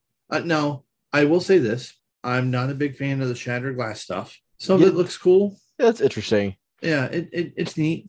Uh, you know, I'll, I think I think the ma- those just to be I, I think the ma- the major concern about those is like it's really hard to tell looking at those cards who the Mhm. good guys and the bad guys are if you are not already familiar with with Transformers. oh, as far as the shattered glass versions. Yes, yeah, that that there is Yeah. that that that is confusing. yeah, Uh, they're all purple, right, which is like the you know the Decepticon thing. right. Like I I, I agree. Somebody said something like they should have had watermarks. Watermarks. Yeah, watermarks. Yeah, with Especially- the Autobot Decepticon. foils? So yeah, yeah, yeah. Because watermarks and foils are always pretty awesome. yeah. uh yeah Uh, i i I would have i would have done that like but i mean the cards themselves are cool like Right. Also, uh, there's some concern with some Bumblebee stands why uh, they put Goldbug in there, which is his upgraded version before they put him back to Bumblebee. right I, I wonder if they've not come across a scenario where they can use the Goldbug uh, name to Uh-huh. continue keeping the rights. Because that's one, like uh, looking over just the history of Transformers that I've done since the pandemic started, because I had nothing else to do uh, um like there are some names that uh had dropped out and then hasbro had to wait until that name became available to, again to get it back. Um there was also uh at least one name change. Uh slag is uh, a bad word over in uh over in the uk oh yeah yeah they- yeah. they changed it to slug i think it is which is weird because it's close to sludge the other uh dinobot from the first three that came out but right. I mean whatever. All i care Like- about is that we we end up somehow making um grimlock like legal in a, a format? Like, can we just retroactively make Grimlock a legal card? I mean, why not? Just make it deciduous, right? Right, right. Like Or is it coniferous? I, Grimlock. Grimlock remember. is so cool. Like, I mean, I I like how they the, the two things here. I like how they were trying to find a way to include Transformers, and it's like Brothers War, and it's like okay, Yeah. that, that, that kind it kind of makes sense. You you have yeah, there's there's giant dragon mecha. engines and yeah, giant mechs, dragon engines, Transformers. Yeah. It all kind of makes sense. Yeah. Uh, So, uh, like MLP Black Sorry. Border cards when Wizards, like right, on, but then the other like, thing was with uh, Grimlock. go. Yeah, Grimlock was silver border. Yeah, it's silver bordered, but it it transformed. Yes. It, it was double face, so they Yeah. kind of went with that same gimmick Yeah. uh, with these cards, which is sweet. yeah.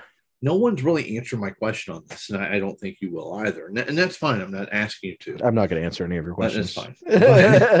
Well, there's 15 of the cards that look like uh, they're from a from the G1 cartoon. right. Then there's 15 that are from the Shattered Glass. So that's 30, and they're all double faced. Right. And pardon me, considering the meld cards, which there's six of those, is that some type of magical number for printing purposes? could be. Could could be. So that could be another factor into why that they include it here. Right. I don't know. MLP Black Borders cards when Wizards. Come on, let's go. Uh, by end of 2024. uh Eldraine is what we were joking about because it kind of almost fits that uh Yeah. that that aesthetic of the fairy tale. Fairy tale Yeah. fantasy, yeah. Although although I will say this, I guess okay, if they go with uh with G4, uh which is friendship is magic, yes. If they go with G5, maybe not because they have cell phones. Oh. so like there are cell phones and internet and streaming technology in G5. Okay, so so did Oko leave the plane? uh yes. Oh, Yeah, he's he's not around there. because I was going to say, like, if Oko's still on Eldraine, then they could do the Godzilla treatment, and you'd have uh, a My Little Pony character uh, with the name, but have Oko's name uh, underneath. It, it would be like the Post Malone cards. yeah, uh, those are actually pretty cool, honestly. People are people are nutting on that, but honestly, I think it's kind of cool. Leshrek's right? I, I mean, sure, Leshrek's right? sure. Seriously? I, he probably had a lot of say in that. Like, yeah. I Well- feel like I feel like people who who were looking at that going, "What are these cards?" Card because he probably had a lot of say in that. Sure. I- I am curious though as to how many people from other IPs, and we talked about this last night. Uh, how many people from other IPs have been like, "Oh, I didn't know Magic the Gathering was still around," or "Oh, I didn't know this was a thing," like the Walking Dead fans or Mhm. the Street Fighter crowd or whatever, where Magic like kind of goes to their neighborhood, so to speak, and tries to introduce their products to these IPs or these uh, Secret Lairs or Universe of Beyond projects or whatever. And I wonder if they're having the same impact with Post Malone stuff and just Post Malone being involved. But at the same time, it's like, sure, maybe he's a super fan and he's a celeb with a bunch of followers and whatever. What about like the Reid Duke Secret Lair? What about the Brian David Marshall Secret Lair? What what about stuff like that for people who actually have built the game up and brought it to where we can now bring in a Post Malone Yeah, to I put mean, out cards? I mean, I, I think, I think the thing is, I think people just, I think people are, are upset about it to the because uh, it's like they they see it from the standpoint of, well, he's just, you know, he's just a celebrity and he doesn't really care about the. And I'm like, "N- no, no, no. I don't think you understand that. Like the dude is just as big of a nerd as like everybody else. Oh, sure. Like, yeah, he like really yeah. is. Like, like I've seen him Uh, on a on a few different shows. you know, we, Uh, we didn't get a chance to talk about it last night with Mike, uh, but you know, we saw Mike's odd Yeah. at um, you know, the at Game Haven last night playing, you know, he was there to play commander. Mike got to meet him. Really? Like, yeah, like to him Huh. because because Mike's part of playing with power, uh, which is the CEDH channel. Oh, and um post knows that, that a lot of the guys live in like that area of like columbus dayton area and he had a show in columbus and he reached out to them oh, and really? said hey i want to give you guys vip passes to the show. And they had vip backstage passes and they spent literally till 4 a.m in the morning playing cedh with uh post malone Shut up. That's cool. and that was like literally his his down his wind down like was hanging out playing playing magic Wait, wait. So, dude performs a show and use that or consider that for however you will. I know some people are like, well, he's auto tuned and da, da, da. all right, whatever. yeah yeah whatever So, th- there's a performance, and those usually last from the time you do sound check and all that stuff. That's God, probably like a six hour day, maybe. right right depending on setup and all that. Then after that, you have probably a good hour uh till you can get to a spot where you can wind down, and then you're probably talking another two, three, four hours after that. right yeah That's and he was that's, that's a hell of a day. right and he was just like hey you know you guys get to come backstage and we'll we'll hang out we'll play magic and, Yeah. yeah and yeah he posted about it on facebook and everything yeah it was cool it was kind of he had Okay. picture pictures with him and everything it was like Yeah. like that is that is cool like that's like bucket list like style like thing to where like your channel is recognized enough you know as Oh and, yeah, and, and playing with power is excellent. Those the the content that they put out for um for cedh Mhm. uh is bar none. Like they're pretty much well recognized as one of the best cdh channels uh Nice. out there.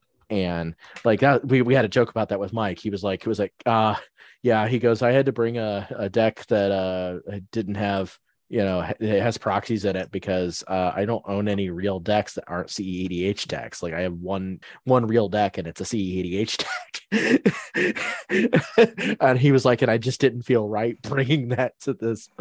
Uh, yeah, uh, Game Haven is definitely a. I, don't want to say like completely casual, but Right. they're like they're like a, a mid Mhm. mid power to a little bit of high power. You'll you'll have pods that have like Armageddon, for example. Yeah, but I mean, like Um, you know, playing a, a full on, Yeah, full- like full s- full CH deck is just not gonna Yeah. gonna do the thing. Like that's just that that's not gonna be nice. Uh, you're you're gonna make some people mad. I actually Uh, played a little bit of CDH a couple weeks ago at uh, at No Limit Oh yeah. uh, after Modern. I played uh, Aloro, played two games with it. Mhm. One with Thassa's Oracle each time. I'm like, yep, I'm done. I, I don't yep. need to experiment with that anymore. Yep. Um, Uh, guess what? You have sit. You have figured out the format. Right. Uh, so it's interesting that uh, and a local that we both know has met Post Malone. Yeah. And I thought about this. I'm like, so by knowing this person who met and played games with Post Malone, what's my Kevin Bacon number? Well, it would be four now Right. because we both know Mike. Mike knows Post Malone. Post was in uh, Spencer Confidential with Mark Wahlberg, who was in Patriots Day with Kevin Bacon. Yeah. you know, So hilarious. Uh, yeah, yeah, that's kind of funny. so yeah, but yeah, okay. So um, I will say this. Um, definitely make some time to sit down and watch. Obviously, She Hulk. Yes, obviously, sit down and watch She Hulk. Yeah, hopefully tomorrow we'll be up. Make make some time to sit and watch uh, Werewolf by Night. Uh, okay. it is very good. Uh, I I will say that it is very good. Um, there was a couple things that they could have done that I think would have like pushed it like a little bit more, but at the same time, like it was absolutely perfect. Like there were some people that are like, well, you know, it's Werewolf by Night, you know. So you know what what are some of the more prominent characters that have been introduced via Werewolf by Night? Uh, you know, Moon Knight was one of those characters Mhm. uh, that was introduced originally in Werewolf by Night. Uh, they were also, you know, saying, hey, you know, we could, you know, bring in, you know, uh, uh, Blade, you know, like Blade could have been in it, like, you know, that would have been kind of fun. And, but I don't think Blade would have worked uh, because of the primary, uh, the primary monster that was involved in the, the, the, the special, uh, not exactly a vampire no real reason for him to be there. like Yeah. sort of thing. Yeah, like so I I- I just think it didn't make sense, but it was it was very good. Uh and it's like all in black and white, uh, which is kind of fun. Like it kind of evoked that like those like 1930s, like you know, black and white, you know, horror films Right. you know and that was and it's not like super scary at all like it's not like a real true horror film it's definitely a marvel thing Right. like you get that whole experience of it being a marvel thing just without all like the cg you know a bunch of the like super heavy cgi stuff uh but it was it was it was very good i i was it, it, apparently it has like a 92% rating on uh, rotten tomatoes so far so it's Wow. like, like yeah it was very good Wait, a 92% rating for a Marvel project in Mhm. 2022? right yeah it's it was just it was very good. I was I was like I was like okay, I, I would like more of this. Like I, I would like to see this character again because yeah, uh, yeah, Were- Werewolf by Night is an interesting character for people that don't know who Werewolf by Night is. Is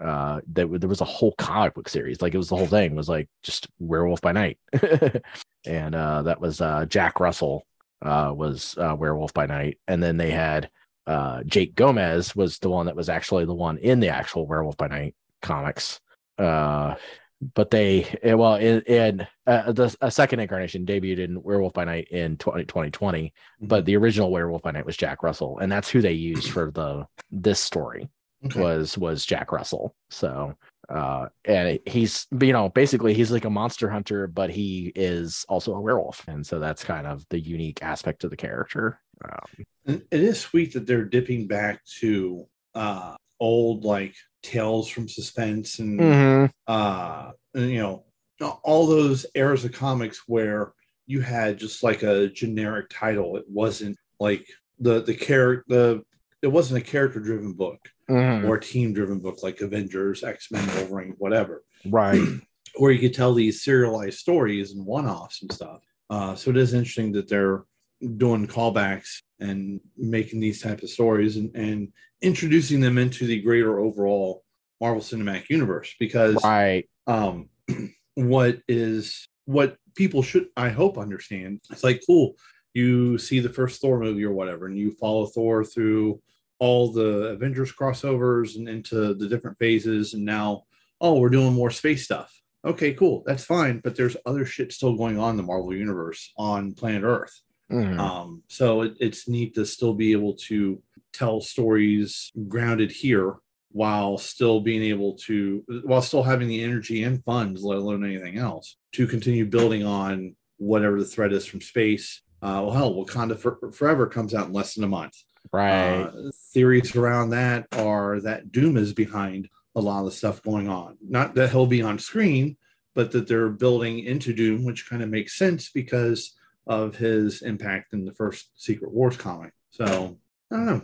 yeah I don't know, we'll see there's a lot coming out soon but i mean it, it this was a good this was a good solid special like it was just it's only like 53 minutes long That's not bad. and it was just it was really well done i i, I gotta bet i might watch it again like honestly like that's how i felt about it like i might watch it again because it was just really quite good We'll, And- we'll have to find a good spot because we're doing. uh uh My wife has to go take care of her sister's dogs in the morning. uh uh, and then we'll have some yard work to do. So maybe in the evening we'll uh, we'll sit down and watch it. But yeah, I have a feeling tomorrow is going to be a uh, not being in the office a lot day, so I'll Right. get a lot of stuff done. I want to right Uh, yeah i uh and like i don't know like I, I i mentioned to you already like i killed my i'm, I'm killing my hbo max subscription yeah. uh so because i don't really get into like the game of thrones stuff like it's it's it's cool for people. I've You read play I've, magic and don't get into high I- fantasy that I deals have- with incest and i have read family fighting, and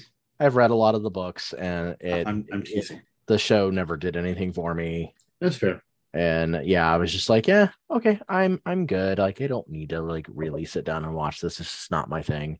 Uh but i have been like pushing my way through a lot of the um the dc stuff that i Mhm. have not gotten a chance to sit and to finish watching like do like finishing watching season three of doom patrol um which has just been absolutely like the most bonkers season so far um you know the the best thing about it i think is that uh brendan fraser uh brendan fraser like just absolutely like i think the best uh the best character Hmm. uh yeah uh, cliff cliff uh literally getting involved in a situation where he starts getting sucked into uh internet scam games and like uh online gambling Hmm. like because he just doesn't understand any of that stuff because he's uh you know it all he you know he was he's been locked away you know he's he's he's robot man like he's you know he, he Mhm. when he died he what none of that stuff existed uh you know basically so yeah he's just like figuring out the stuff and he's like getting to the point where like he's selling like literally he's losing money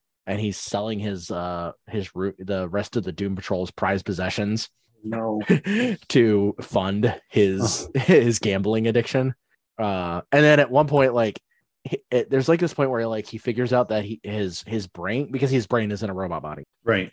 he that his brain has part has is developing Parkinson's. So he uh gets this medication to like you know kind of help with it. And of course, his first experience is he's like looking at it and reading that, and he's got like a tube that goes down into his brain that where he can like put in like this red slot brain matter stuff Mhm. to act because he can't eat, so he can't put the pills in his mouth. And he's like, "Oh, take two with food," and he's just like he takes a funnel and he sticks it up there and he slops the stuff in and he just dumps like the whole pill bottle Oh my goodness. and like just hearing Brendan Fraser say the words, I am so fucking high right now.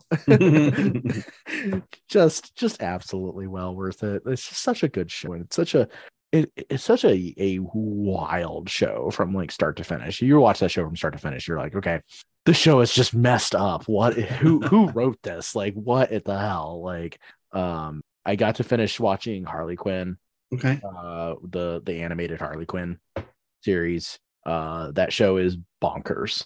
Uh like there's just something about that show that kind of just like okay, wait. What what what? did I just watch? Like it doesn't make any sense. Like there is literally a uh scene in season 3 where, you know, obviously okay, so obviously the basic premise of it is that it's obviously exceptionally mature Mhm. like there's a lot of language there's a lot of violence uh and everybody uses a lot of language not just harley it's like everybody uses a lot of language. Even characters that you wouldn't think would use like use that kind of language you're like hey wait a minute this is weird because riddler is saying fuck like you know? And like literally there is a point where like they solve like the mystery or whatever in uh the riddler's escape room or something like that. And and the riddler was like yeah yeah you got it you won get the fuck out like fuck off get up go away. Like It's messed up. you're just like wow like this is just bonkers like what the hell? So yeah and like the guy that the guy that got to play gordon uh in that show Mhm. just he is he is hilarious. Like i'm pretty sure it, i know who it is. Let me hold on gordon is oh yeah it's christopher meloni uh Okay. so, so have you i mean have you ever seen like law and order like special victims unit Uh no. You've never seen Law and Order. So okay, well, if you had seen Law and Order Special Victims Unit, you know that Christopher Meloni is uh NYPD detective Elliot Stabler on that. Okay. And yeah, it's just, him as Gordon is just real, real spot spot on. Like dude is just super good. And but it's got like, you know, Alan Tudyk's in it, you know. Uh and Alan Tudyk plays a whole bunch of different roles. And like one of the so of course one of the roles he plays is he plays the Joker. And he plays a really good Joker honestly. And there's this whole storyline about how the Joker lost his memory or something like that because he got doused with another dose of chemicals that turned him normal. and so he ends up in this basically he ends up in this relationship with this nurse that saved his life and her two kids or whatnot. Basically, he ends up like in a familial relationship. And then he gets Mm. transferred back into the Joker and he just ends up going back into that familial relationship and ends up being their stepdad. and there's a literal episode where one of the PTO ladies at the children's school pisses him off because she won't enroll his stepchildren into dual language uh, schooling uh, because of a political thing or whatnot. So he runs for mayor on the premise of free education. The Joker runs for mayor? and wins on the basis of wanting to provide free education. Well, that is pretty chaotic, which I was is just like, I was just like, I was, I'm watching this. I was like, oh my god, like this episode is just what is up with this? Like, it's so funny. Like, you just can't help but laugh at it. You're just like, okay. And the best part about it, the best part about it is the name of the episode is called Joker: The Killing Vote. and you're just like, got it. Good job, guys uh, that's well done. yeah like it's just super funny like yeah they they just did a they just did a bang up job with it and like it, it not only that it made people get like super mad because it's hella gay like people were like oh, i'm so mad that harley quinn and poison ivy are an item and it's like they were like that in the comics. Really? Why would people be mad about that? Especially when they Eh. put like Batgirl and uh uh Poison Ivy uh in sexy pose on their playmat at a magic right? Yeah it, it's just it's like it's like they- they've been like that in the comics like way way back when like Well, it's it's been it's that's something that's just a, been a thing that well and, and and not, not to mention that like let's like, like let's let's not point out the fact that uh you know they're the kind of people that want her to get back together with joker and promote abusive relationships Oh, Jesus, yeah. you know you know it's like it's like well she's hey harley she's supposed to be with the i'm like no no no that's not healthy for her right? no no no like, she she got she got to do her right. like and uh Kaley, Kaley Cuoco does a fantastic job as Harley. Like I'm not gonna lie, she did a really good job as Harley. She was a really good Harley. Yeah, and I I get how it can be irritating where you take a character that you know and have enjoyed and followed and all that stuff, and then some suddenly someone's like, "We're gonna completely rewrite everything you know just to inclusion and all that stuff." Yeah, but the funny thing I- is, is that I- that that didn't happen in this case. oh, oh right, right, right. I like that's the funny part about it. Like right, if but that that's where some people who may have skipped something they may not have literally have never something picked, up a comic book in their life. Well, those, yes. but um there are those who probably like liked Harley from Batman the Animated Series and never picked up a comic. And they Like- were like, like I- that in the animated series I- too. I I know they may have missed it or whatever, or it was the '90s. No one was paying attention in the '90s. That's why people. That's why people hate this stuff now. And I'm sitting here like Kurt Cobain performed in a dress on stage when playing in Nirvana. Like, why are Yeah. you all mad? Like, right? come on. Yeah. you know, yeah. Yeah. like we're uh, uh, things that were not quote status quo happen all the fucking time. Right. Everybody just needs to stop. Like, uh, but but again, I I get the whole forced marketing stuff. That there are things like that that do happen. But like, yeah. But not this the, case. If, yeah. if the character is true to, to the comic and how it's been written, you know, everybody just needs to shut up. Like, if you don't like it, turn it off. and dear God, Bane. Dear God, Bane. Well, I'm looking over this list, right? Like I, I'm I'm not a big DC person, right? Um, which is weird because I, I would like to see the Black Adam movie. I, I Mm. want to see uh how that goes. Uh, I, I'm mostly I- curious about that movie from the standpoint that um I'm curious to see how Pierce Brosnan does as Doctor Fate.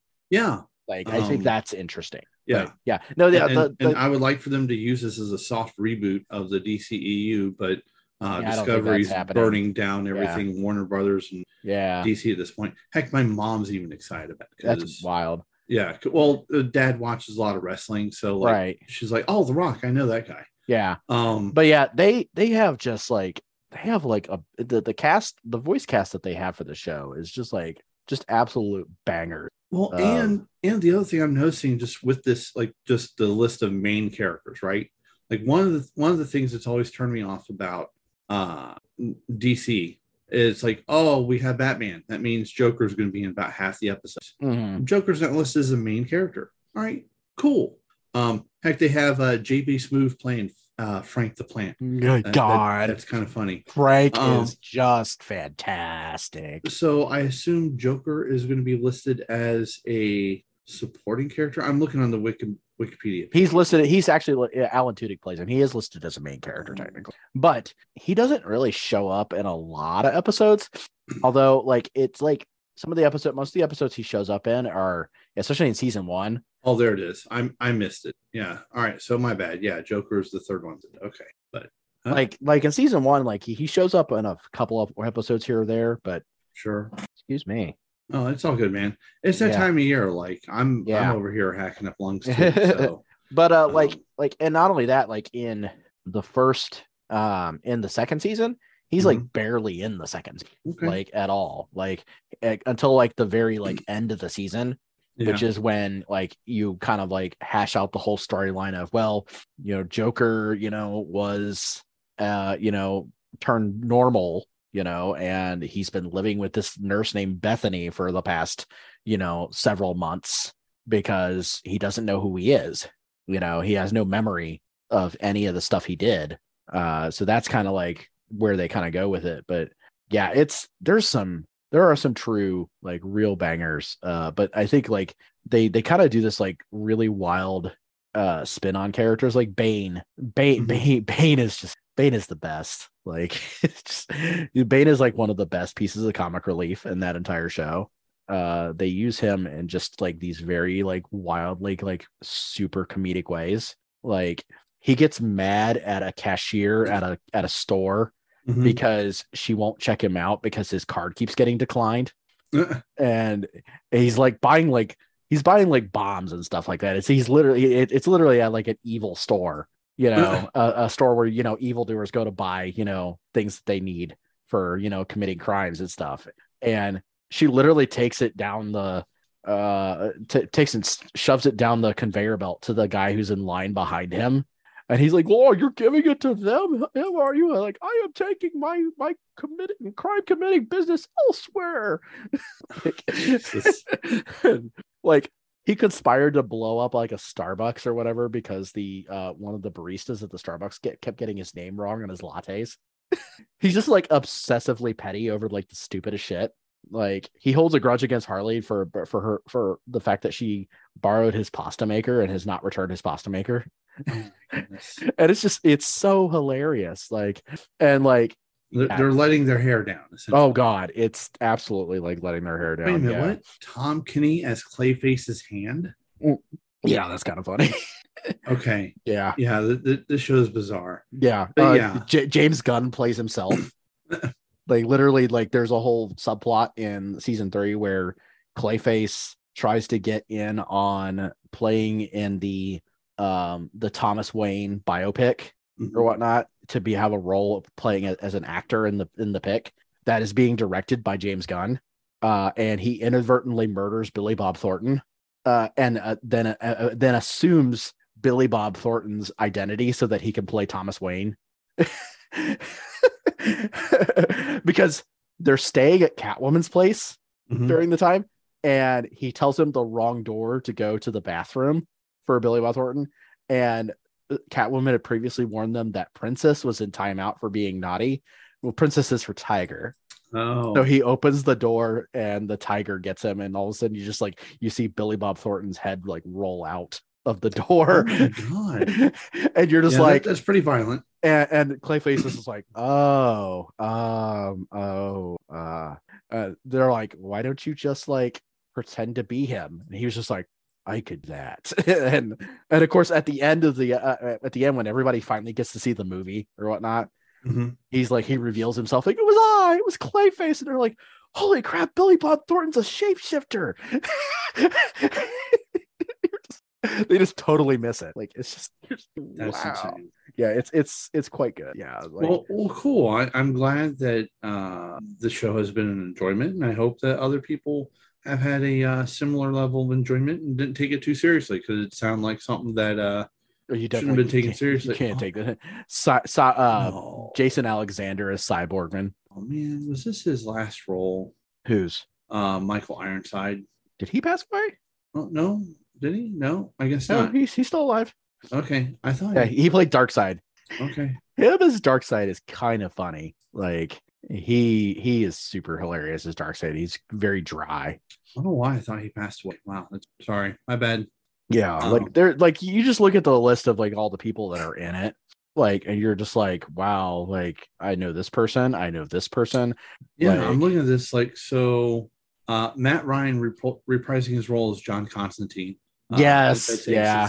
Yeah, Um. So Howie Mandel, George Lopez. You already mentioned uh, James Gunn. Oh yeah, yeah, oh yeah. um, Howie Howie and Mandel himself. Yes. Uh, let's see who else. There were a couple others. Uh, Frankie Muniz. Mun- Muniz. I, I don't know who that as is. himself. Okay. But yeah, still there are like several people that are known celebs or comedians or whatever that are now canonized in DC. Wanda Sykes is the Queen of Fables. Yeah. Uh, yeah. Phil Phil LaMarr as like Black Manta and like Lucius Fox. Um. Oh yeah, Ra- Rahul Ka- Kohli uh, as Scarecrow. Uh. Yeah. Um. Was it? Uh. Our, our dude uh Giancarlo Esposito as uh, Lex Luthor. Yeah, it's Giancarlo Esposito. Uh. Harvey Harvey Guillen uh as Dick Grayson, which is kind of hilarious because if you've ever seen the show that he's also in, he was in uh, he is one of the primary characters in uh What We Do in the Shadows. Huh. Uh he plays Guillermo on uh what, what We Do in the Shadows. And you're Okay. like, wait a minute. like cuz you know, he plays Nightwing. Like and you're like, "Oh, that's that's cool." Like Andy Daly as Harvey Dent. There's so many jokes about Harvey Dent being Two-Face like in the show like like literally every time like uh, two-face does something that's literally two-faced they're like i never expected it he's like literally it's in my name Like, come on. like, like, you knew what you were getting into when we the you know, like this was this was always gonna be the thing that would occur. Alfred Molina is Mr. Freeze. Yeah, he was fun. Oh, yeah, uh Freeze was fun. Nice. Uh yeah, uh shoot. Who plays his wife? Because she was fun too. I'm trying to see here. Because she's in it too. Like uh Nora, Nora Freeze is in it as well, like which is kind of funny, but I'm not seeing it here. But yeah, there's tons, there's just tons. Like there's there's so many uh, you know, characters. Like that was the fun thing about this. They threw in so many different characters Mhm. uh, into it.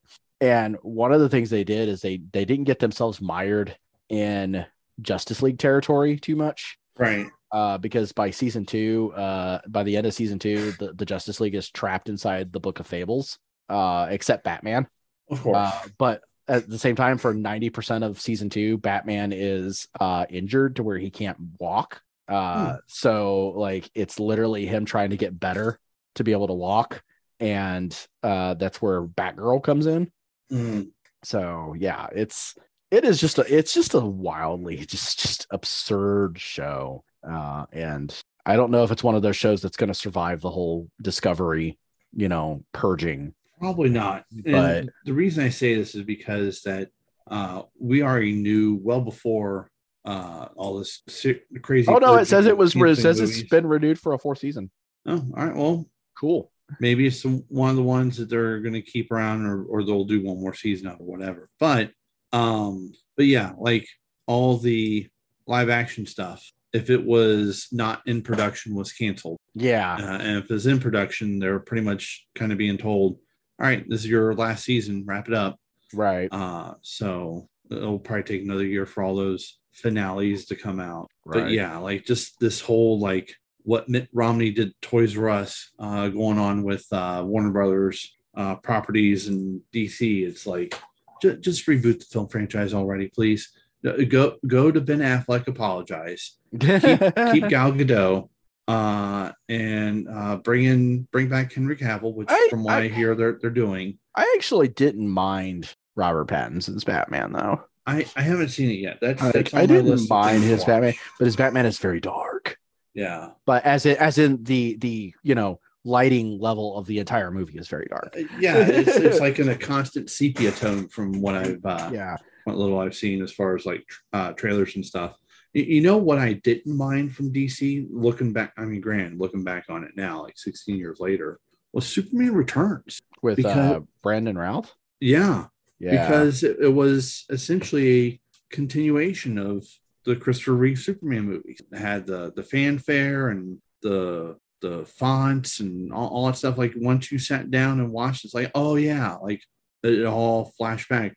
Obviously, uh, the choice for Lex Luthor, um, yeah, it's a little hindsight was questionable uh, considering everything that's happened. But just the premise of the movie and everything they were setting up and doing, and it's a shame they didn't try building their DCEU from that going forward. yeah.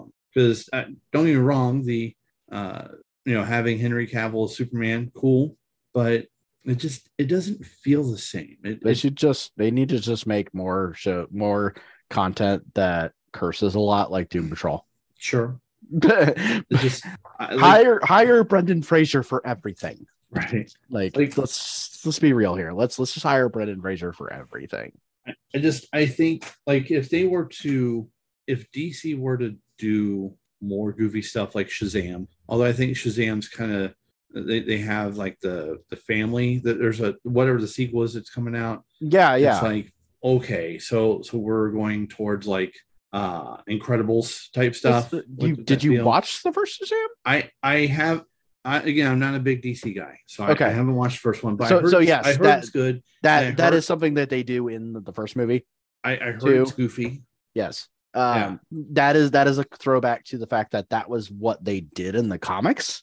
Yeah. Is you had the Marvel family, the Sure. Mar- the Marvel family, which was Right. Oh yeah, know, yeah, yeah, Mary, that- that Mary I'm Marvel, Captain yeah. Mar, which was uh, you know because they were Captain Marvel and Mary Marvel and They all Yeah. shared their power and all that. right, yeah. So that's what they were Yeah. doing with that, and, and that that's fine, but it, it's just that I think they need to find that balance because everything else, everybody just feels like a fucking anti-hero, even Superman. and it's like Superman's not really an anti-hero. Let's just continue and- and- hiring Brendan. and I even hate the term anti-hero. Uh, but yeah, do that. Like, just, I- just keep hiring. Oh, oh, and you know what the really fun thing about uh Doom Patrol is? what's that? is Michelle Gomez has a part in season three. Uh, and you should know who Michelle Gomez is. Uh, she's Missy from Doctor Who. Oh, okay, yeah, yeah, yeah, yeah. Okay, yeah. Now, now that I see her, it's like, oh yeah, she's fantastic. Mhm. Yeah. So yeah, this is just they they're they're casting for like the whole um, you know, that whole show is just spot on from the get-go. And yeah, Brent just hire let's hire Brendan Fraser as more things. Like Brendan Fraser deserves that. like he deserves so much in this life. Like I yeah, I just I love Brendan Fraser. I will I will stand I will stand Brendan Fraser till the end of time. He's he he is one of the um uh he's one of the few universally beloved people in Hollywood. I know. It, well, there, there was a joke going around. It was like, you know, how you always see those like scandal headlines or whatever, you know, they, oh, this person was found, you know, was, was reported as being, you know, toxic on set or whatnot, you know, because right. blah, blah. And it's like Brendan Fraser has been universally found by his coworkers to be the nicest person in instance. and you're like, yeah, you're not, he is, he is a, a wonderful man. Right. So, uh, yeah. Oh, we got far off the rails here, and that's fine. Like, we we we did. it's okay. We haven't. Whoa, whoa, holy shit! Update. Uh, the Cleveland Guardians up in Cleveland, Ohio tonight Uh, beat the vaunted New York Yankees six to five. no. uh, and they are now up two games to one in uh, their ALDS series. So if Cleveland wins tomorrow, they wind up facing the Houston Trash Astros. Now, keep this in mind. Uh, the manager for Cleveland, Terry Francona, uh, is one of the winningest uh, managers in the postseason of active. Like he's like going into the season, I think he was like 22 and nine just in the postseason. So he, he he knows how to do his damn job. So All uh, yeah, go Guardians. Woo. That All might right, be a so- good spot to stop. Yeah. Yeah. Probably. I think we should. We're we're oh shit, we are over two hours. Yeah. Well, you Okay. know, we we kind of haven't done this in a while, and I'm there's we're trying to hash out when we're gonna be able to do it again. Uh, yeah, so I'm out of stuff town. coming up. Yeah, I'm out of town next weekend, uh, and then the weekend after that is a uh Halloween party on the 20 uh the 29th. So unless Yeah. we could do it on the 20 on like a Friday, uh, which would be fine, I think maybe. Uh, I don't know. But then like the following two weeks after that, I'm in Hawaii. So Yeah, like like a like a Friday or a Sunday. Like I do nothing. right. So Uh, we'll see. Yeah, we'll see if we can get one another one out before. E- Uh, yeah, even if we do one on a Sunday, we can try doing a short one. yeah, Because like at the moment, until we start seeing Brothers War cards, I don't think there's anything coming up to talk about. Because right. Yeah, not you know, really. like I think we hit everything, including the uh, Magic Vegas uh, vaccination and mask policies or whatever, which I, I talked about earlier. So like that that's been the most recent thing that came out. Uh, that- Right. the um, uh, the errata updates. Yeah, Yeah, yeah. th- those were the two things today. So Right. yeah, yeah. Hey, hey, listener, you're caught up on everything. Um, Yeah. Oh, uh, before I before we go, Yeah. Krim Krim put out a video. I think it was Krim put out a video of Garuda and Explorer. So go check that out, and you might be able to find a build to kind of play around with. Yeah, I I pretty much had a build. It's just I I'm not. I I don't have um uh enough wild cards to play it. Yeah. Okay, So- that's fair. Like that's the I- problem. Hey, let me trade you some. Oh wait, no, we can't. No, Yeah. mind. Yeah, I don't I Um, don't have enough wild cards. So right. Speaking of digital trading, by the time we record next, uh, the new version of Magic Online may be up and running. So that'll be uh that's tu- that's Tuesday. It's this Tuesday. Yeah, this Tuesday. Yeah. Okay. Yeah, Alright, so, yeah. yeah, keep an eye on that. So yeah, if you play on Magic Online, definitely uh, be paying attention to what's going on with the client because uh, at Tuesday they're going to be switching over fully to Daybreak games. Uh, nothing about the client is really changing right off the bat. Uh, so the client is you do have to uninstall the current yeah, client. yeah, which is basically tells me that there's links to like Wizard servers and stuff Right. like that, and those links are changing to Daybreak servers. Uh, Daybreak's already been doing a lot of the development work and all that stuff up until this point, uh, which is why we've started seeing things like kind of like do stuff uh, with Magic Online. Uh, but the, their list proposed list of like future enhancements for the client is pretty good. Uh, stuff like multi-factor authentication, I think, is like the biggest thing. Uh, so looking forward to that. But yeah, definitely pay pay attention to that stuff on the mothership because it's important if you play on Magic Online. So, but anyways, uh, we should probably get going. Uh, so Scott, why don't you tell everybody where they can find you on the internet, and we'll go from there. Uh, if you want to talk about baseball or well, literally anything, uh, you can or, or want to send me your Transformers cards. That'd be great too. Uh, you can reach out to me at MTG Pack Foils on Twitter. Uh, I'm also on Facebook, but uh, not as much for magic related stuff as I am on Twitter. Uh, Joe writes literally a crap ton of articles that you can find on a website out there on the internet. Joe, get- tell people where they can find your work. I get two weeks off next month. Nice. like that's gonna be weird. Yeah, yeah. I get two. I get two weeks off for uh uh Hawaii because I'm not writing articles. To, um, you know, on vacation. Uh, but yeah, so uh, you can find me at VolrathXP on Twitter. Uh, you can also find the cast at the Astrolab Cast, and uh, yeah, you can find my articles every Tuesday and every Thursday at uh, MTG Goldfish with this week in Legacy and Vintage One Hundred One. Uh, so yeah, we've had a lot of a lot of crazy stuff going on. Uh, but yeah, so that's all I got though. Uh, thank you guys for listening. Uh, we'll see you guys soon, and hopefully uh, we'll be talking about some more magic. Yay. Go Guardians.